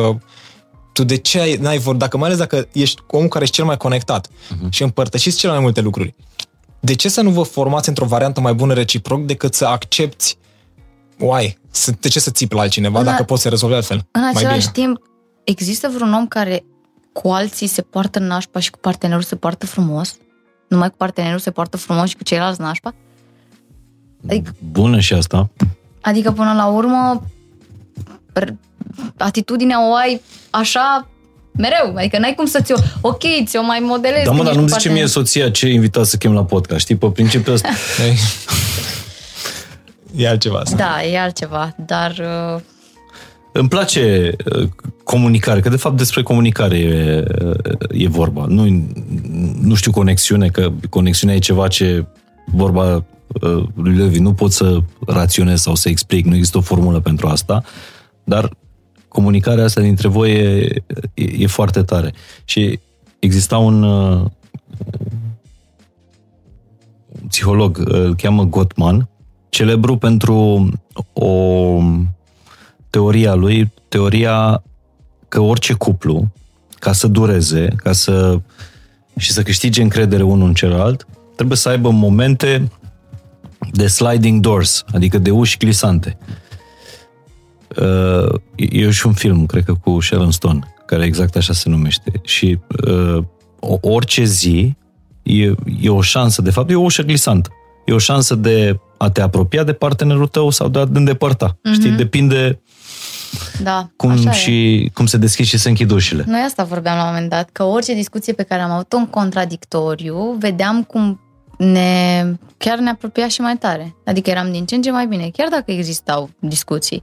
Cred că am avut la început, la început, mm, nu chiar, cam după câteva luni, aveam discuții, pentru că abia ne cunoșteam, locuiam împreună, trebuia să ne obișnuim unul cu tabieturile celuilalt. Eu nu înțelegeam chestia asta cu, cu să te culci la ora 11, că să, să dormi 8 ore. Eu care mă culcam și la 2 dimineața. Nu eram, nu înțelegeam. Eu vreau să mă uit la un, la un episod înainte să îmi opresc creierul, să... Da, da. Nu, și el era, hai să dormim 8 ore. Că e mai important să dormim 8 ore. Și începeau debate-urile. Păi nu mi-a ajuns toată copilăria când am fost trimisă la culcare, da. acum... Erau debate-uri și cumva, na, am lăsat unul de la altul. Cât ți-a luat să te înveți cu nou obicei? Eu zic atunci când iubești și e iubire pură, nu te mai gândești că stai că trebuie să mă pun să dorm la 11. Mă gândesc că atât de, atât de fericită sunt, sunt cu el, uh-huh. adică sunt fericită și lucrurile alea sunt atât de minore, adică contează că mă culc o oră mai Acum devreme. citim sau... înainte, că e cumva tot, se- Da. nu e serial, citim, ne spunem ce am citit și ne punem la somn și e și pentru ea ok că dimineața când se trezește la 8, echipa ei e online. Și nu poți să te trezești mai târziu că echipa poate are nevoie de niște decizii, poate are nevoie de diferite gânduri. Pare, mi se pare foarte tare, Mira. Îți dai seama că artiștii în general se trezesc pe la 10-11. Da, mă trezesc Tu la acum. 8 ai 3 ore în fața lor în care să iei viteză. Da. Bine, eu sunt genul ăla, că asta el mereu îmi zice, ca să mă tachineze, îmi zice, Ce? lipsă. A, eu asta consider, adică uneori când uh, doarme 9 sau 10 ore, odată că nu este recomandat, eu chiar consider că e lipsă de motivație. De ce? Pentru că e posibil să n-ai anumite date ale problemei. Da, așa Dacă e. ai anumite date ale problemei, că uite, în aceste două ore pot să rezolv a- aceste lucruri și pot să mă duc în punctul B, atunci Da. știi că dimineața mă trezesc pentru că trebuie să rezolv asta. Dacă nu și ai doar așa o zi în care nu știi exact organizat ce să faci, s- poți să dormi până la 12, că oricum nu te interesează gen în mod special ce faci în ziua respectivă. Dar dacă știi că eu la 8, de la 8 până la 10 mă ocup de următoarea piesă, nu știu, de tra- trebuie să trag niște voci, orice, știu că mâine de la 8 la 10 trebuie să mă trezesc și nu dorm 9 ore, dorm 8 sau nu stau dimineața, nu știu, făcând ceva care doar așa de relaxare, ci efectiv mă apuc de treabă. În vacanță mă trezesc prima aproape, mereu. În schimb. A, și când e cu treabă, ai... Nu, ai dar sta- stai puțin, că eu consider că atunci când sunt în vacanță sunt și la treabă, pentru că, de fapt, de ce sunt atât de motivată? Pentru că descoper locuri noi, pentru că le șeruiesc, pentru că sunt în social media și Trebuie să oameni- postezi. trebuie să postez, nu neapărat că e ca un mas, dar e o plăcere să fac asta și îmi place că m, sunt mereu conectată cu oamenii, că le, le arăt și lor, uitați ce am descoperit și sunt cumva foarte prins în chestia asta. Nu pot să dorm, sunt atât de m, disperată să descoper chestii încât așa dacă mă trezesc acasă știu, e același e aceeași casă, e Rutină. aceeași... Da. Da, a, asta se aplică de regulă când sunt situații basic, adică de zi cu zi. Când avem ceva mai important, îmi decalez somnul și dorm până la 9, până la 9 jumate. Atunci, cum a fost acum 3 zile? Când ne-am pus, cred că la 1 noaptea la somn. Da, Pentru da, că da. era cea mult prea important. Adică nu e nimic atât de sistematizat, De ci strict. e un, un ghid pe care îl poți să-l na, modelezi cum vrei tu. Că ai ceva important, normal că da, Normal. măcar ai ce să faci next. Nu stai și mă gândesc și stau în, cumva plutind. Da, spunem timpul pe care îl petreci tu pe social media a scăzut de când îl ești cu Levi? Nu cred. A? Nu cred, nu. Nu, nu, nu, doar că sunt mai calculată. Adică eu când stau pe social media stau cu un scop. Eu nu stau să pierd vremea să mă uit Da. ce fac alții. Nu mă interesează, sincer. Nu, nu. Bine, te interesează ce fac apropiații și pe cine cunoști. Bineînțeles, Adică e- nu vorbim aici. Vorbim de oameni cu care eu nu am... Gen să mă uit random la oameni să văd ce fac. Nu, nu mă interesează, ci mă uit di- și dacă mă uit, mă uit strict din, uh, din considerentul de a vedea ce se întâmplă în momentul ăsta în industrie, ce pot să fac și eu nou să mă inspir și așa mai departe, dar nici de cum de altceva. La fel și pe TikTok. Pe TikTok acum stau strict să văd ce challenge-uri noi sunt, să văd uh, ce pot să fac, ce... La un moment dat, la început de tot nu înțelegeam deloc TikTok, mi se părea, vai, groaznic. Zic, ce e asta, ce e asta, am îmbătrânit. Și el te-a liniștit cu TikTok-ul? Sau, mă rog, te-a... Mm, Pe, Făcut cam, să-l înțelegi? Cam pe orice platformă el m-a încurajat să, să petrec timp pentru că este în scop de job, adică face parte din meseria mea. De ce trebuie să fii pe TikTok, Levi? Fiind specialist în, în social media. E cea mai folosită platformă din România. Bun, și dacă publicul meu nu e acolo? E cam toată Va lumea fi acolo. peste 5 ani, răspunde. da, sau doi. uh, E cam toată lumea acolo. Eu mă oftic că n-am intrat de la bun Public- început. Cu tău sigur e acolo pe podcasturi. Foarte multe momente virale sunt din podcasturi. Mhm. Ai TikTok? Da. Și postezi regulat? E, vezi? Că ai pus întrebarea corectă. Uh, Pe contul fain și simplu, da, p- postăm oarecum uh, regulat pe... Eu nu mi-am găsit încă Mhm. limbajul. N-am zis că nu-i locul meu pe TikTok sau că nu-i uh, publicul meu. Nu am găsit încă limbajul, să traduc limbajul Mhm. Mhm. meu în, Da. Te prinde ușor. pentru TikTok. La început eram sceptică, Mhm. dar acum Îmi place. Și psihologic e firesc să folosești TikTok. De ce? Pentru că pe Instagram vezi poze. Adică nu vreau să dansez E- pe TikTok, a- a- ca să înțelegi. Nu, Nu, nu, nu. vreau să... TikTok nu e pentru dans. Da, nu e pentru... E, a, mie dacă acum o să dăm pe TikTok, din 100 de clipuri niciunul nu o să fie cu dans. Uh, la tine. Da. Mhm. Deci te învață. E și firesc să te înveți. Adică până la urmă se uită la ce te uiți tu și la, pe ce ai stat mai mult îți dă mai frecvent ca să te prindă. Corect. Asta, Dar- e, asta e algoritmul. Uh, hai să vorbim un pic despre cum... Pentru că tu, lucrând cu industria muzicală, uh, ce sfaturi ți-a dat uh, Levi sau cum te-a motivat Levi în drumul ăsta al tău? Foarte Fără mult. să intrăm în amănunte. Foarte mult. De la a mă organiza, uh, pf, la a investi financiar în ceea ce fac. Uh, Tu, adică te-a făcut pe tine să investești în tine. proiectele mele, da. Tare. Ca un rezumat, notând tot, notez orice aud și din orice fel de discuție cu ea, chiar dacă nu vorbește cu mine, că, virgulă, ca să poți să iei decizii conștiente, ai nevoie de o hartă, harta carierei tale, care conține, să zicem, 400 de lucruri făcute frecvent. Minore, medii, majore, etc. Și dacă vezi că 200 nu sunt făcute, tu dacă nu le documentezi, nu știi că alea 200 nu sunt făcute. Și te simți bine. Dacă înveți că nu sunt făcute, nu te mai simți bine până, până când le rezolvi. Da. Și cum am încercat să-i construiesc o hartă cu orice are de făcut și să vadă de fiecare punct cine se ocupă. Și dacă de jumate, să zicem, nu se ocupă nimeni, cine o să se ocupe? Pentru că nu poți să stai liniștit atent timp cât aspecte majore nu sunt tratate. Și de aici a venit uh, uh, gândul să vină un om în echipă. Pentru că dacă îți lipsesc 200 și nu are cine să facă pentru că nu este timp, Uh-huh. trebuie să-ți mărești echipa.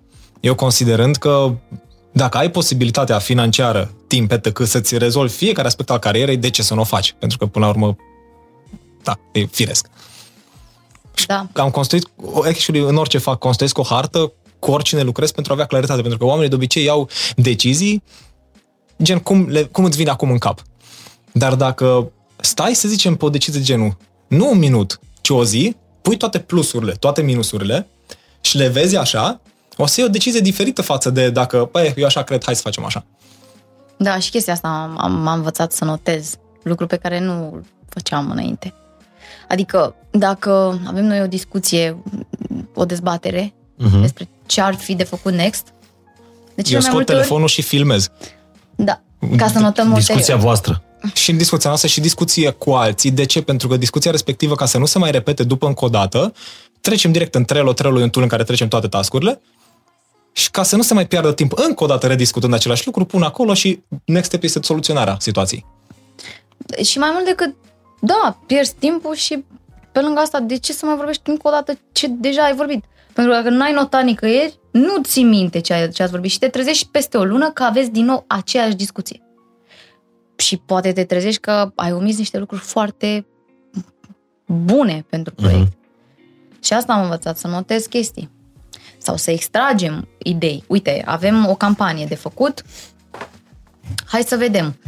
Uh, Este un caz particular, să zicem. Nu, nu o să avem mereu așa campanii. Dar pentru cele viitoare, dacă vor mai fi cazuri să fie în felul ăsta, să avem undeva notat cum am, cum am procedat la campania respectivă, ca să nu ne mai gândim încă o dată când ne apare o campanie peste încă un an, să stăm să căutăm cum, ar, cum am putea face. Să, să ne uităm direct cum am procedat în cealaltă campanie, să extragem de acolo ce ne e mai util și cel mult să mai adăugăm încă sau să scoatem anumite lucruri în funcție de campaniile pe care le avem. Și asta aduce încă un lucru important, că dacă vine a treia persoană, să zicem, în poveste, nu mai trebuie să explici tu totul de la zero. Îi arăți... Uh, Da. Exact. Îi Lista. pui uh, guideline-ul și deja știe cum s-a procedat, îți salvezi timp ție, timpul tău iarăși și investit în altele și poți să avansezi Mhm. mm-hmm. mai repede.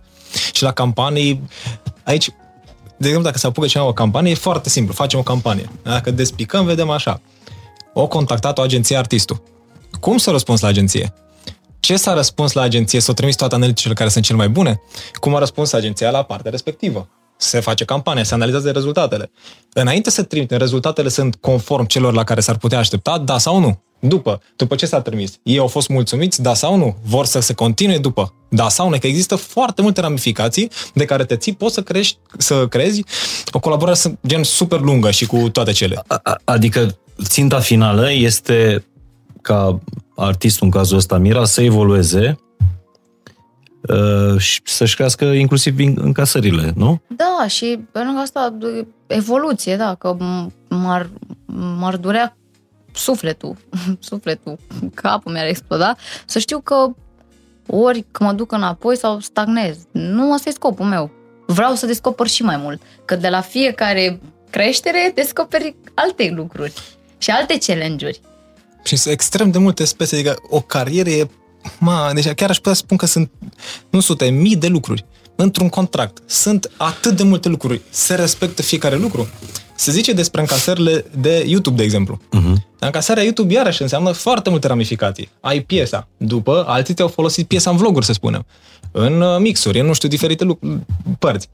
Ți se raportează acele încasări? Da sau nu? Și atunci eu, către echipa ei, am încercat să spun toate aceste părți, pentru că, da, omul spune, am casat atât din YouTube. Dar ce înseamnă încasarea respectivă? Că există foarte multe ramificații uh-huh. de unde vine. Și atunci, cineva care nu documentează tot, poate să zică, ok, unde mă uit? Cât a generat clipul? Dar clipul, de fapt, are în spate o piesă. Piesa e folosită în foarte multe locuri. Trebuie verificat dacă acolo a venit venitul. Venitul dacă a venit. A venit conform tuturor view-urilor sau nu? Ce procent s-a luat de la cel care a Și distribuit? crezi că modelul ăsta poate să fie aplicat și în industria muzicală din România? Peste tot, da, peste tot, în orice din industrie. Doar că trebuie să doar din ce am vorbit noi câte ramificații sunt și dacă nu le documentăm acum și ieșim peste o oră să le vorbim din nou, cu cine acum începe, poate să, să le spună încă o dată că nu poate, nu are experiența necesară. Dar dacă am notat, dintr-o singură discuție, ea știe ce să facă. Și uh-huh. cred că asta este cumva partea pe care ar putea inova România, și anume să nu repetăm aceeași situație de un milion de ori, ci efectiv notăm un lucru și de acolo știm că un om se ocupă de acel lucru în permanență. Dacă nu notăm și zicem, fă și tu asta, n-a făcut odată, mai spune încă o dată peste o lună, mai spune încă o dată și rămâi tot la același nivel. Cred că multă lume o să rămână din podcastul ăsta cu cuvântul ăsta. Notează. Notează. Și după fiecare întâlnire cu Levi, Cu Levi, da. oamenii rămân Listă, cu, listă, listă, listă. cu un lucru clar, notează. Văzusem un, un vlog de-al, de-al tău recent, te-ai reapucat de, de vlogging, de YouTube, văzusem un vlog în care uh, spuneai că tu nu îți iei uh, sneakers cu șiret, pentru că adunat pierzi 9 zile din viață legându-și șireturile. Și am Bine, zis, asta bă, s- las-o în colț. Calcule care trebuie făcute exact, că am fost într-un uh, podcast și am făcut așa un calcul, nu mai fac calcul random, trebuie exact văzut, de oricum salvezi timp și asta e important. Ce faci cu timpul respectiv și timpul respectiv salvat, dacă tu acum îți salvezi o oră, îți influențează toată viața. Poți să citești o idee în plus care poate să schimbe perspective. Uh-huh. Deci o singură oră de acum, dacă tu ai primit o perspectivă nouă, poate să-ți modeleze toată viața de după. Dar în același timp este alegerea fiecăruia până la urmă, că unii oameni Nu chiar funcționează așa. Da, Da. da, le place. Cum și eu am zile, am zile și îi zic, am chef să fac nimic. Nic. Și mă pun frumos pe canapea și stau și mă liniștesc, mi-au cartea, uh, mă uit la un serial care nu este cel mai bun, dar îl las să ruleze, mă distrez, îmi pun muzică, gătesc. Este Și mi se pare foarte tare asta. Cred până că la urmă asta- e ceea ce în final trebuie să ajungi să poți să faci ce vrei când ai chef. Da. Și cred că asta chiar- l-am, am mai... Deci, ca asta voiam să te întreb la un moment dat. Care e ținta uh, tu, tu, în întregii organizări? Că nu lucrezi nici în armată, nu lucrezi nici în, uh, nu știu, misiuni uh, spațiale. NASA Care e sau- ținta? da. Care e scopul acestei organizări foarte, foarte minuțioase a vieții? Ah, actually, să nu scape lucruri. Ok. Atât. Că dacă Și dacă scapă locuri, care e problema? că o să te lovești din nou de ele și atunci iarăși te lovești. Și, De exemplu, cum a fost cu laptopul. Care e scopul să spui laptopul la încărcat? Păi poți să rămâi fără laptop la concert. Cred că el se, E- se raportează la situații neplăcute. De ce să-ți creezi situații neplăcute la modul ăsta? Că Și pe termen lung? Pe termen lung, ca să Adică poți să ce-ți evoluezi. dorești tu? Pentru că dacă tot te lovești de aceleași situații uh-huh. și nu le rezolvi cumva odată și permanent, cum te mai lovești de următoarele situații? Da, dar ăsta e tot un scop imediat. Un sens, un higher purpose. Cam, a, a, cam atât să-ți duci minte, să nu-ți blochezi mintea într-un, într-un loc.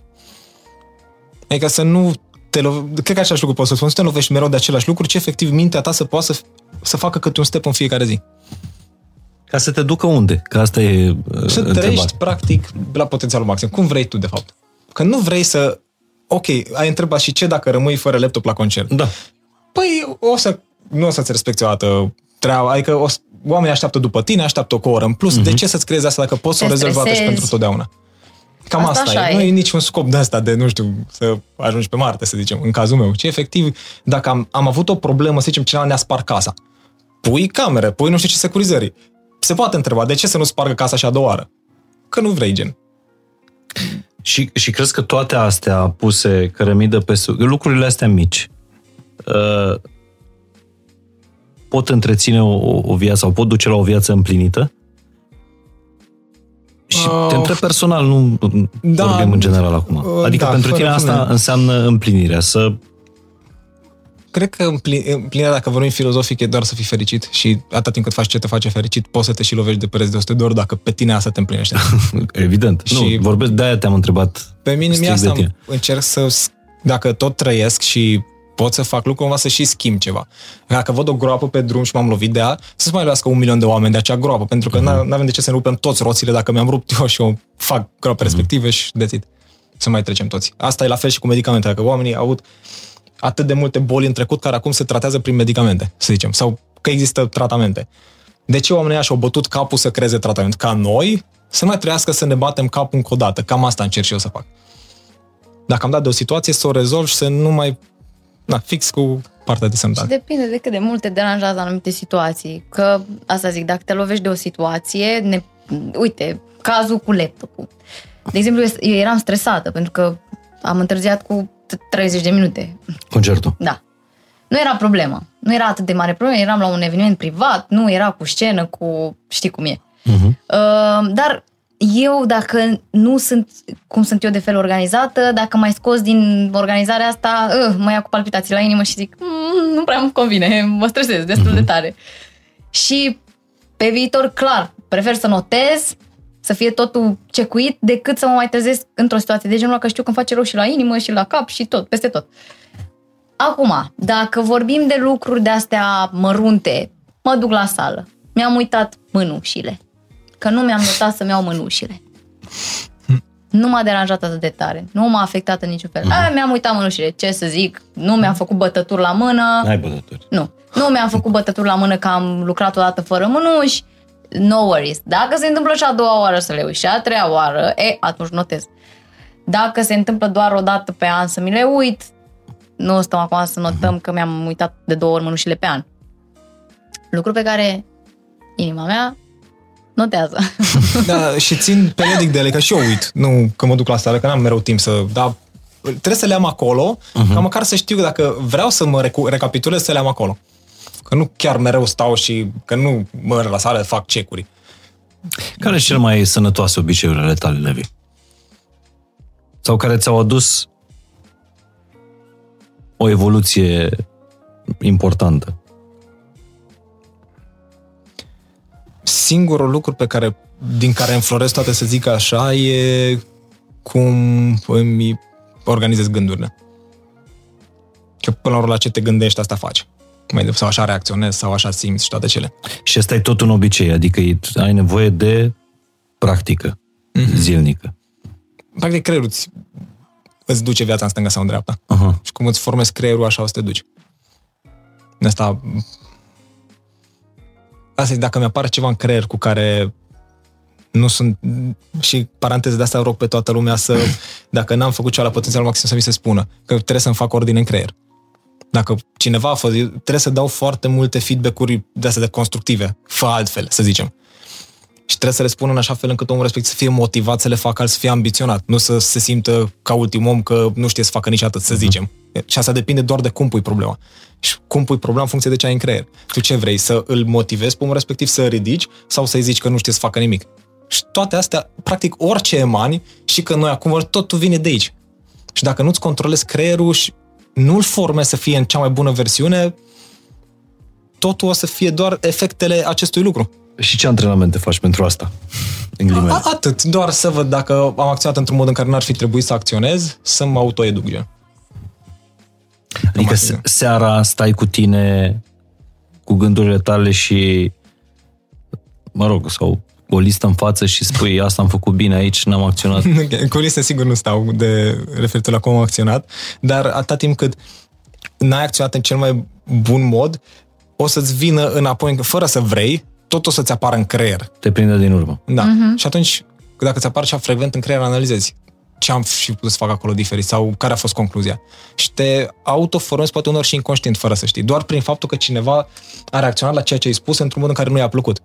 Tu trebuie să te formezi în, într-un mod în care ceea ce spui, chiar dacă e critică, dacă critica poate să aducă un rezultat pozitiv, omul să se bucure că i-ai spus acel lucru și să ține mostly de cum spui tu lucrurile.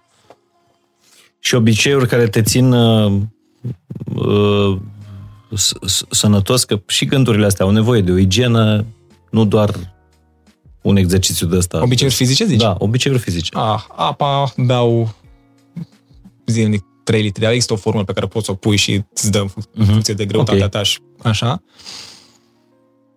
Mm. Sală. Fac sport, aproape în fie, sport fac în fiecare zi, de la sală mă duc în fiecare zi.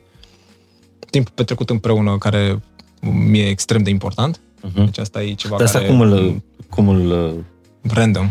e random, Nu nu? avem, e total nu, random, nu, adică- nu. Deci nu e pe orar.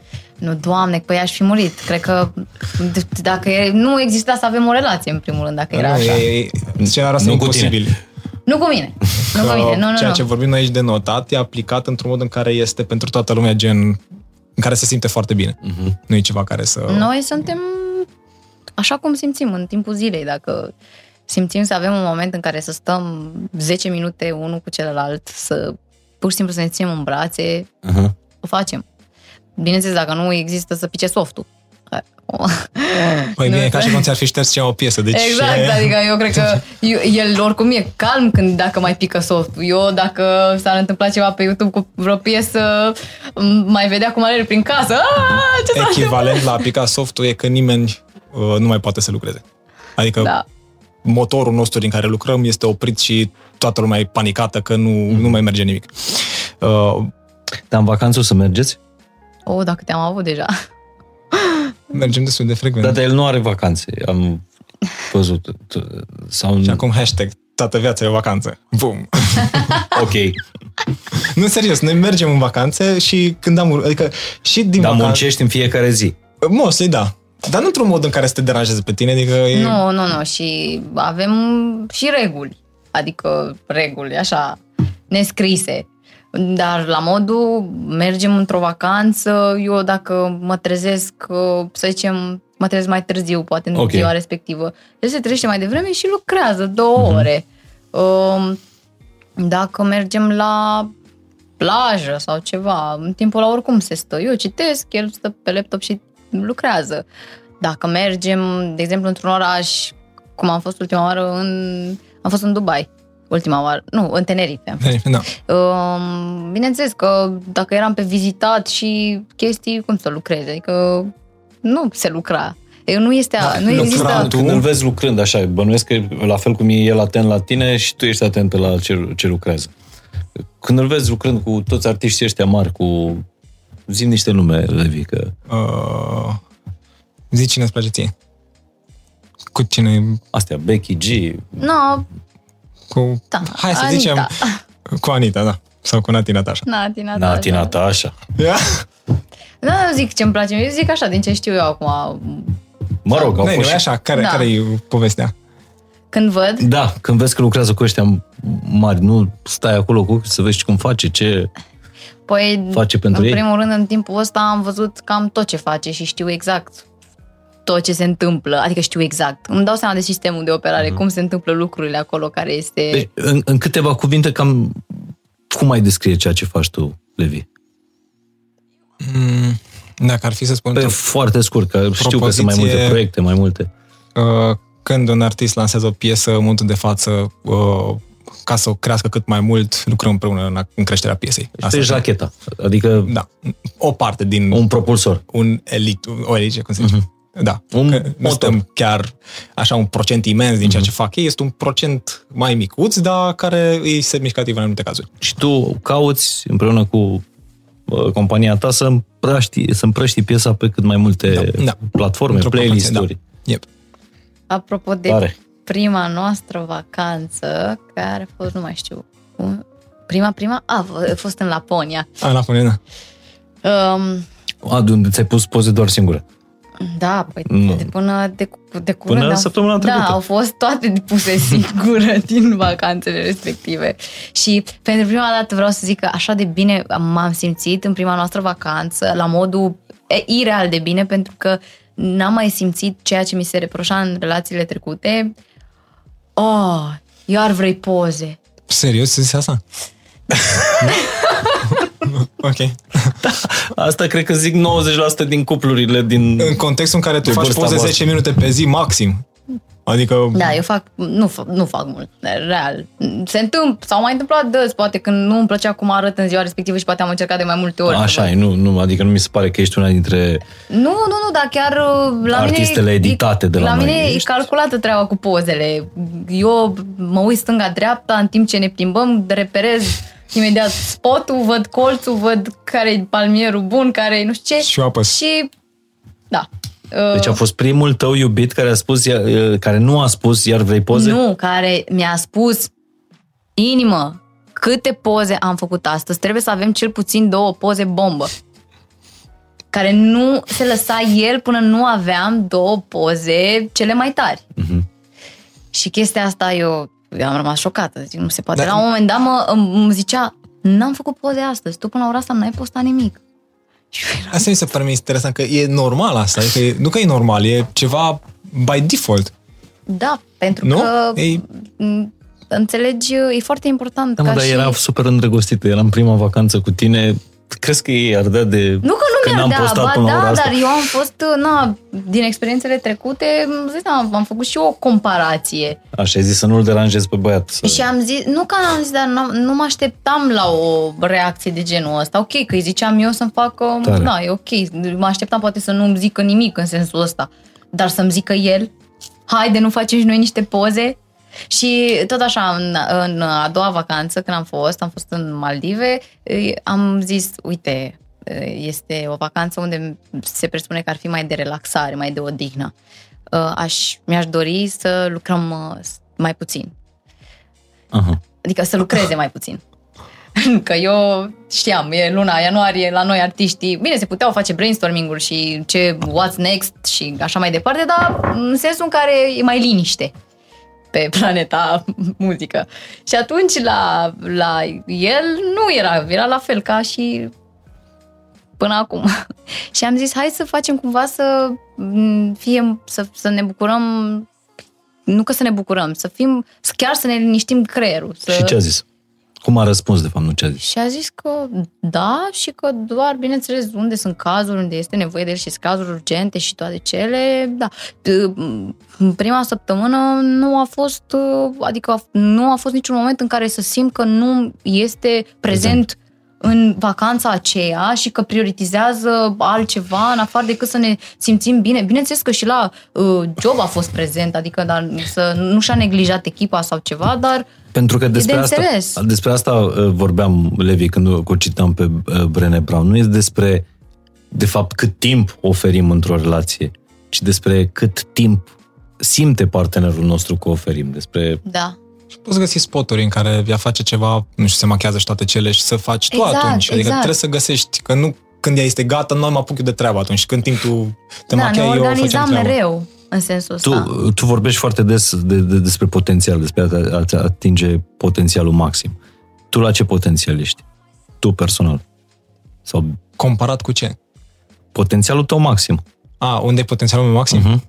Nu știu. Unde ești și unde ești acum?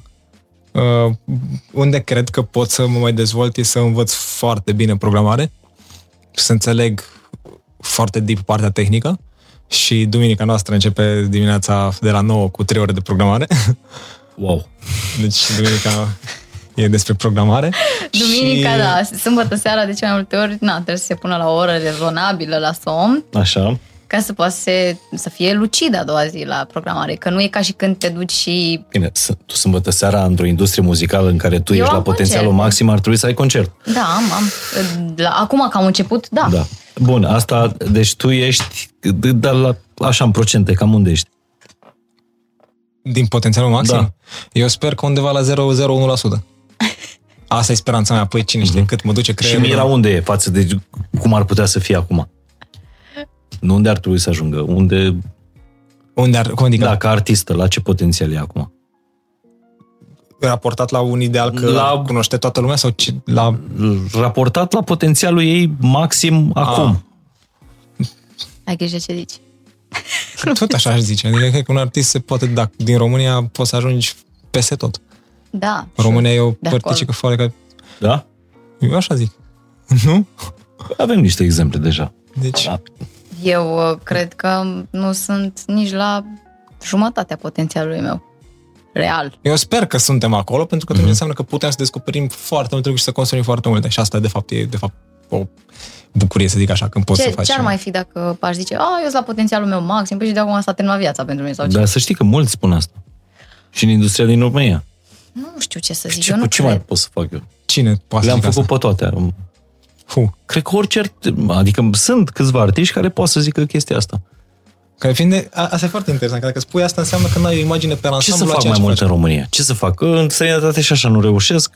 Păi, și păi, răspuns la întrebare. Da, exact. Deja ți-ai pus... Uh, Bun, dar hai, acum hai să te întreb. limitat. Uh, Asta e o întrebare din industria muzicală. Crezi că uh, toate succesele astea pe care românii le-au avut în străinătate au fost întâmplări? Nu prea are cum să fie întâmplare. Cu siguranță, dacă a fost un succes, înseamnă că există niște compozitori. Păi dacă ai exista și un mai departe. succes, înseamnă că trebuiau să fie cel puțin 5-6 hituri mari, adică să fie un artist din România, a, eu am înțeles întrebarea acum. da, pe Așa. care dacă te duci în, nu știu, dacă te duci în LA și pui două, trei piese de la Alexandra San în afară de Mr. Saxo Beat, lumea să le știe. Nu știu exact care a fost compoziția acelor situații, că din câte am înțeles o și certat și nu știu dacă ar fi continuat dacă ar fi fost. Că, Mă rog, nu, Nu? contează, poți să zici Ina. că Ina La are fel. constant. Adică Ina acum are apă Constant și în un anumite care, teritorii din lumea asta, nu peste tot în lumea asta. cred că în acele teritorii are constant, nu? Și atunci Da. da. ea a lansat multe hituri și acum are Sean, uh, Ina și Sean Paul Up, care Mhm. uh-huh. e o piesă extrem de vizualizată. Deci ea e un, mod, un exemplu că munca Că pe se care poate. a depus-o Da. aduce succes constant. Uh-huh. Nu a fost o întâmplare că a lansat o piesă și de atunci... Acolo vorbim de o, e- eu zic, în viziunea mea, că este o echipă foarte mare în spatele proiectului INA și există foarte multă muncă. Acolo mă îndoiesc că ar fi vorba de o, o întâmplare, plus că se vede în reușite. Adică nu, nu putem să zicem cred că e o întâmplare și ne uităm la succesul proiectului din, din punctul ăsta de vedere. A, că se întâmplă, de exemplu, să fie un artist care are o, un hit internațional, dar după care mai scoate încă 10 piese și niciuna nu mai este uh-huh. ce trebuie acolo. În, în, întrebarea asta era ceva de genul, adică a fost o întâmplare piesa aia sau a fost chiar gândită și a fost o mare echipă în spate și s-a muncit și s-a făcut tot ce s-a putut? La ei e multă muncă, sigur, multă muncă și, și cu că, cap. Deci, Cred că a zis foarte bine uh, Mira, pentru că din, din tot ce am raționat eu până acum, adică succesul înseamnă, să, nu- ca să nu fie o întâmplare, one hit wonder. uh-huh. Dar nu vorbesc doar despre muzică. Succesul înseamnă echipă. Perseverență. Echipă, echipă, echipă. E, Pe echipă, clar, și perseverență. Cum, cum continui Și acea... să nu te oprești. Să Exact. dai, să tragi întotdeauna uh, gulanțe, dar nu neapărat în gol. Uh, Trecând așa printre artiștii cu care ai lucrat și din România și, și din afară, ce ai învățat pe scurt de la fiecare, dar pe scurt în două, trei cuvinte. Începând de la BUG au fost primii cu care ai lucrat la 14-15 ani, mi se pare incredibil.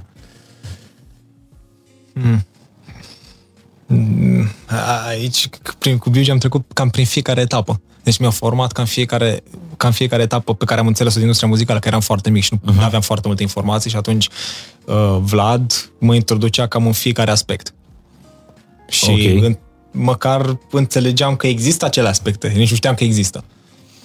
Deci ai, ai văzut uh, cumva harta, conturul hărții. Și dacă ar fi de afară, cine m-a învățat cel mai mult a fost uh, Warner Records, care e echipa la Jason Derulo, Linkin Park, etc. Și cu ei am conversat foarte mult și mi-am dat seama că ceea ce faci, de fapt, în afară că îți place foarte mult, trebuie să coreleze cu cifre, pentru că îi puneau foarte mult accent pe cifre. Adică dacă ceea ce faci, ok că îți place ție, dar succesul trebuie să fie văzut și în partea asta. Și până la ei, noi făceam foarte multe lucruri, dar nu eram neapărat documentam totuși metric, dar nu ne bazam foarte mult pe acea parte. Și atunci ei erau oamenii care mereu ne spuneau, uite, este proiectul ăsta, care deși are un potențial din punct de vedere al ideilor, el scade. Uitați-vă un pic de ce scade din user, să spunem. Și atunci, când tu ca și un proiect poți să fii foarte romantic, că mamă, restaurantul meu e cel mai tare. Și că am făcut nu știu ce design nou și mai departe. Dacă clienții nu mai vin, de ce nu mai vin atât Dacă de mult? Crezi că în lumea asta, din asta e gândirea uh, clasică de corporație. Crezi că în lumea asta nu e nevoie și de proiecte de astea frumoase, de o tavernă de asta unde uh, să te așezi pe malul Mediteranei și bă, aia când vine și se servește uh, nu cred că se gândește la cifre neapărat. Corect, dar dacă au fost 10 oameni și s-au plâns de faptul că nu știu, dura ficatul la, după a treia zi, mm. atunci cifrele acelea te pot ajuta să vezi din feedback-ul pe care l-ai strâns cum poți să îmbunătățești acele ingrediente care au mm. cauzat dureri de stomac. Nu cred că pierde nimeni dacă fa- se face o îmbunătățire de genul. La asta mă refer eu. A tavernă pe malul Mediteranei sau Egei nu cred că are cum să te doară stomacul, că e peștele proaspăt. Cine știe? E, e, nu da. înțelegi ideea. Cred că- Da, asta zic că eu cred că sunt lucruri sau aspecte din viața asta în care trebuie să lași pur și simplu viața să curgă, să, Bine, să, și nu, noi să nu vorbim te de uiți business. întotdeauna la cifre, pentru că altfel uh, te transformi într-o corporație.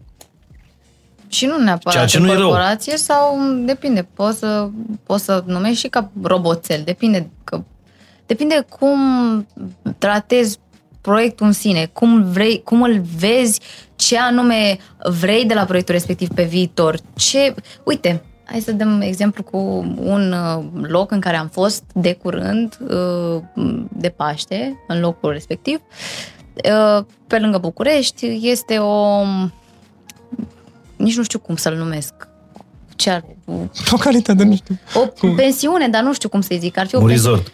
Da, Da, exact, exact. Asta e Da, cuvântul. ceva cu livadă, ceva în Așa. natură, foarte, foarte fain. Așa. Și a fost o situație că le-am, uh, i-am postat pe Instagram, nu aveam nicio înțelegere cu ei sau ceva de genul ăsta. Da. Și oamenii mă tot întrebau și am zis, "Hai, mă, să zic la oameni unde sunt, că eu așa sunt. Mă întreabă oamenii, dacă văd că sunt multe mesaje, nu pot să stau să le zic în fiecare în parte, uite, vă zic tuturor. Și atunci oamenii s-au dus acolo. Așa. Și am fost sunată că să merg la un concert acolo, după ce am uh, fost. Și nu înțelegeam de ce să... cum s-a nimerit, că vedeam că nu-i locul potrivit de concerte, mă rog, nu știu ce. Ajung acolo și domnul care de, deține locul acela uh, îmi zice să nu mai faci reclamă. Dar într-un mod foarte drăguț a zis-o. Să nu mai faci reclamă. Am înțeles, da. Și zic, păi de ce? Nu, nu, nu, nu, nu, nu, nu, nu trebuie, că uite, acum am mai făcut să fiu dator la tine. De, adică el n-a vrut să rămân dator uh-huh. în niciun fel. M-a Așa te-a chemat la concert? Da, da, da, m-a chemat să cânt. Uh, am cântat practic pentru cazații de acolo, Așa. care erau, era, Câțiva? câți, erau 20 Da. de oameni, adică eram efectiv ca o Bă, petrecere ce așa. tare omul ăsta. Da. Și mi s-a părut atât de frumos. Foarte tare și om. după aceea, după ce am terminat programul, m-a luat uh, uh, ceva, uh, managerul de acolo sau ceva și mă plimbam cu măgărușii prin uh, livadă. Și zic, care-i treaba? De ce nu vrea să fac reclamă? Care este sensul? Că nu înțeleg. Și a zis, păi, locul acesta era de fapt al uh, lor, al familiei, era el cu soția lui și uh, au zis, hai să-l șeruim, că suntem doar noi doi și este o mare livadă și plantație și așa, cu fermă, cu lac, cu toate uh-huh. cele și era destul de greu să plătească probabil lună. Nu, nu știu dacă le era greu, dar au zis, de ce să nu-l șeruim, că se, se alege praful de el și Așa. că dacă nu-i locuit. Și atunci uh, au zis hai să-l șeruim, dar vor să ofere o experiență oamenilor la modul să te simți că te duci într-un loc să te relaxezi. Noi când am fost acolo, am fost de Paști și efectiv nu era deloc aglomerat, era chiar un loc în care o oază de liniște. Adică ne-am super relaxat și asta e teoria lui. Vrea să-i ofere o experiență oamenilor faină. Pe ei nu interesează să facă Cifre. uh, uh, bani, nu vor decât să își plătească uh, să întrețină locul. Cum nici tu nu te-ai gândit la cifre când l-ai tăguit în story ăla, că dacă te gândeai la Exact. cifre, te duceai și îi facturai. Exact, Story. adică nu, nu despre asta, nu, nu despre cifre e vorba. Aici, în anumite situații, ne, ei au vrut pur și simplu să împărtășească uh, locul lor în care ei s-au relaxat ani de zile să-l șeruiască și cu alți oameni și să le ofere aceeași experiență. Nu s-au gândit să facă acum, la, acum nu știu ce afacere, pentru că nici, poate nici nu aveau nevoie, nu aveau plăcere, a- asta, asta e plăcerea lor. Bun, uh, stai că am intrat într-o paranteză care nu se mai termină. Uh, te îl întrebam pe Levi ce a învățat de la artiștii mari cu care a lucrat și din România și din străinătate pe foarte, uh, foarte pe scurt. Deci Biugi Mafia te-a învățat conturul cumva al acestei hărți. Da. Warner, focus pe cifre, ceea ce într-un business este esențial. Așa. Și restul l-am, le-am învățat în echipă, mostly. Între noi. Dându-ne de situații, documentând și mereu găsind un mod mai bun de abordare. Uh-huh. Cam asta a fost. Bine, ori mai fi multe altele, probabil, doar că așa să-ți vină pe moment toată povestea e mai greu, dar cam asta. Și de la artistul Mira ce ai învățat? A, asta ce spuneam, să nu fiu, să uneori să mă pun mai mult în locul unui om care este într-o situație, să văd din perspectiva lui și să încerc să, uh, să-l înțeleg mai bine. Asta nu că nu făceam într-o proporție foarte mare, dar am mai avut situații în care tot nu făceam, Uh-huh. mai mult personale decât profesionale și asta mi-a învărat creier, să zic așa, până în punctul în care uh, mi-am dat seama că așa este și că am a, a, trebuie să lucrez pe partea respectivă. Și multe altele, adică sunt multe, dar așa pe moment, în Da, afară de nu-ți tot ce am vin. povestit, e destul de greu. Că am povestit destul de multe din ce am construit uh-huh. împreună și ce am uh, gândit împreună. Altele, cred că baza am povestit-o. Și noi vorbim non-stop, suntem pe Da? discuții. Dar tu, tu ești activ sau în momentul în care muncești, uh, sp- spui off uh, WhatsApp, uh, platforme sociale și așa mai departe? Depinde în ce cazuri sunt. Uh, De obicei mă pun pe pauză și după ce uh, iau pauză de 5 minute, fac acest caz, să zicem, dacă avem un caz de rezolvat și după mă pun apoi pe program. Da, cel mai multe mai le avem de obicei de seara, că în timp ce lucrez, dacă, nu știu, am o documentație de 17 pagini și are, ia un caz, zic, ți să citesc documentația respectivă, Uh-huh. Că nu pot să mă întrerup, că nu mai productiv nici pentru, nici pentru nimeni, dacă Da. mă întrerup și iau de la capăt. Și plus că nici mie nu face plăcere ideea de a-l întrerupe, că știu cum e la mine, nu face plăcere când eu sunt E într-o... îngrozitor. Deci când, când ești acolo focusat și vine cineva și zice total altceva și nu are nicio legătură, nu Dar numai un înțelegi minut nimic. vreau să te... Re... Da, da, nu, un, nu. numai un minut și mi-ai distrus cele 50 de minute ale mele până acum. Da, și înțeleg, când îmi zice că stai, că zic ok, lasă, că e în regulă, adică discutăm noi, nu e, nu e panică. De cele mai multe ori zic ce concluzie ai avut cu echipa. Uh-huh. Și după dacă la concluzie mai pot să adaug ceva perfect, dacă nu poți să rezolvi direct, că nu, na. Și ești de acord sau ești de părere că e- la fel cum obiceiurile te transformă într-un om mai bun sau care tinde la potențialul lui uh, maxim și obiceiurile în cuplu fac la fel din relație? Cred că ar, Adică ar să trebui. existe obiceiuri în cupluri? Așa ar trebui. Cel puțin pe mine asta m-a fascinat că puteam să ne construim reciproc. Și dacă nu există asta, cum e practic? Că dacă dintr-o conversație, dintr-o dezbatere, nu câștigați amândoi, uh-huh. ce dezbatere este asta? Sau ce conversație este? Da, și cu atât mai mult cred că fix despre ce vorbeam, despre conexiune. E, da, eu zic că, cel puțin în cazul meu asta s-a aplicat. Nu, nu este decât, pentru mine a fost e, vorba aici, în cazul ăsta, de conexiune, de faptul că simt că m- există înțelegere dincolo de cuvinte.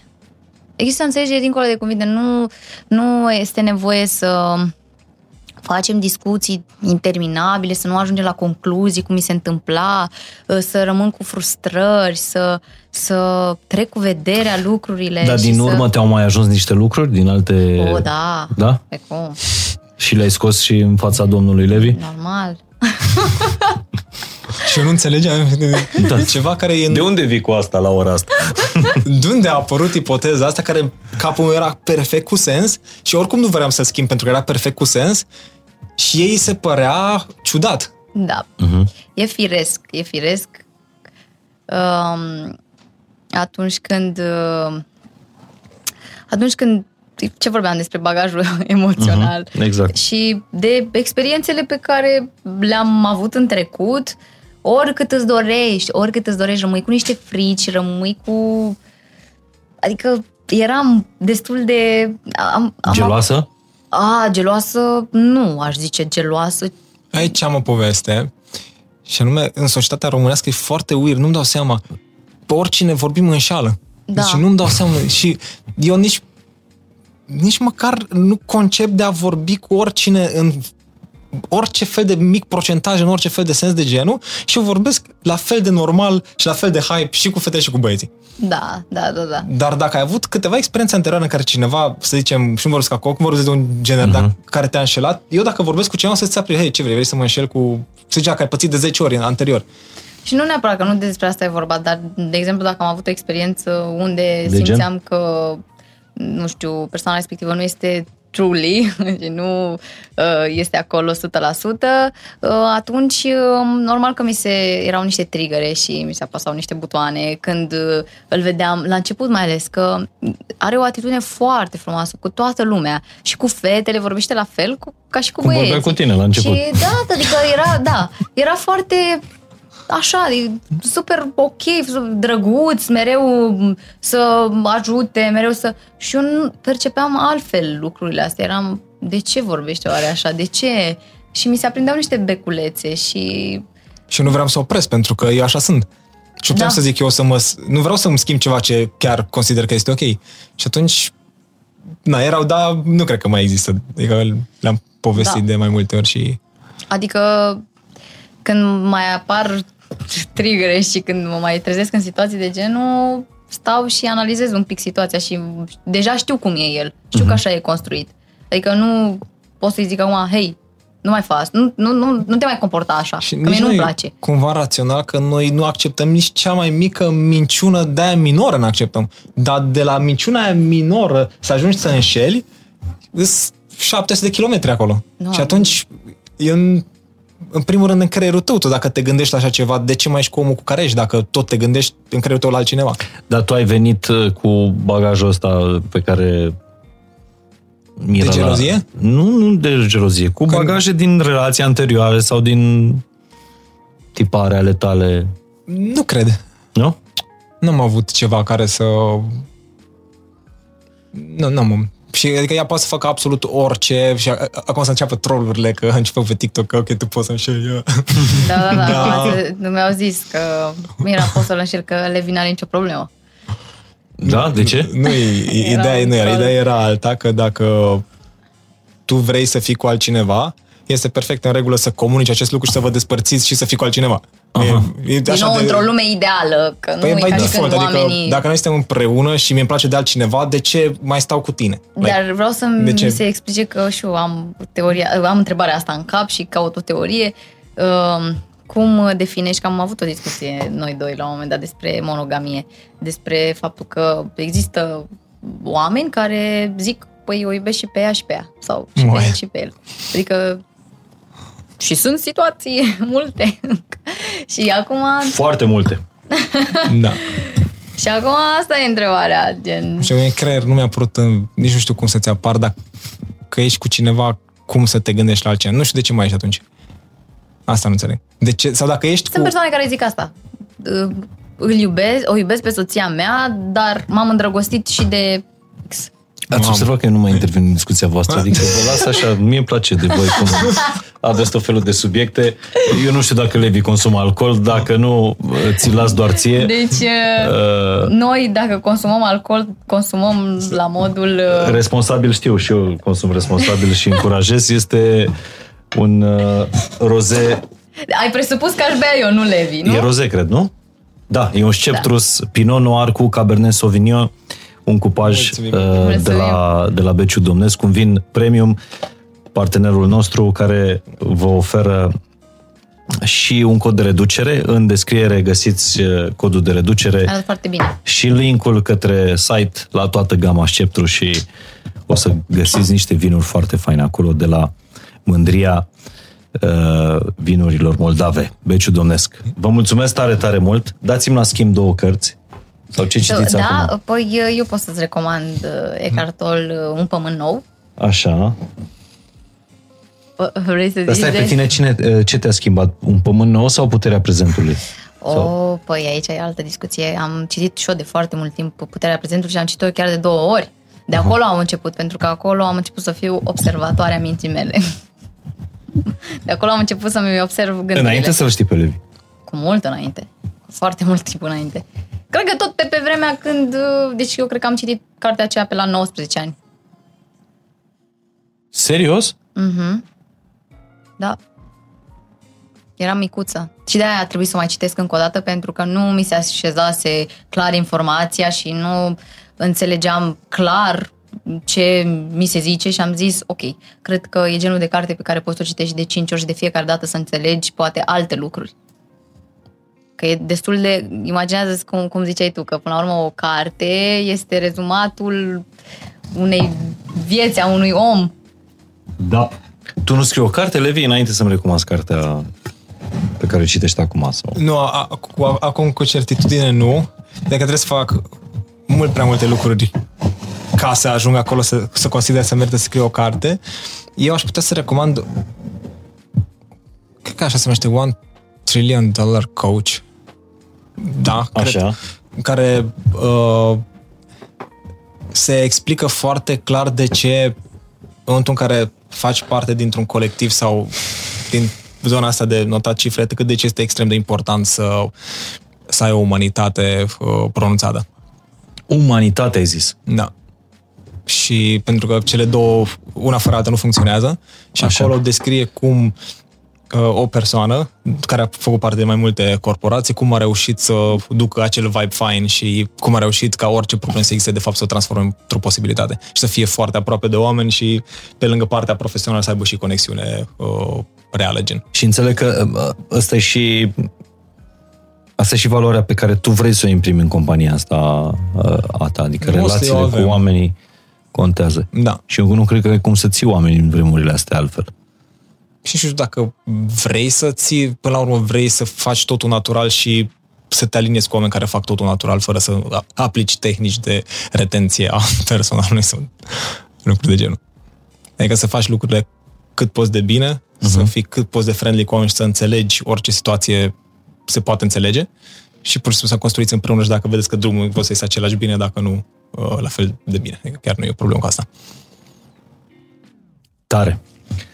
Îmi place foarte mult de voi Mulțumim mult! și de fiecare în parte și de voi doi împreună să fiți uh, familie, nu? Așa ai zis că Suntem deja. Nu cred că vreo, vreun statut sau vreo hârtie sau orice de genul acesta poate să determine dacă câte familii nu sunt cu hârtii și nu sunt Dar tu familii. cum îl prezinți? Eu? Da. Cred că ne-ai auzit adineori că noi ne, ne zicem soțul și soția, așa ne zicem. Du-te, mă. Soțul, soțul meu și soția mea. Da, pentru că pentru noi nu, nu asta e, nu despre asta e vorba, ci Corect. pur și simplu dacă um, îi, îi zic așa pentru că nu știu cum să-i zic mai mult de atât, că i-aș zice. Mai mult de atât. Că nu știu cum să-i zic mai mult de atât. O să descoperi. Sigur o E o să... călătorie. Da. Vă mulțumesc tare, tare mult și e fascinant, a fost fascinantă discuția uh, asta și aș vrea să o continui cel puțin până la ora 1 noaptea, da.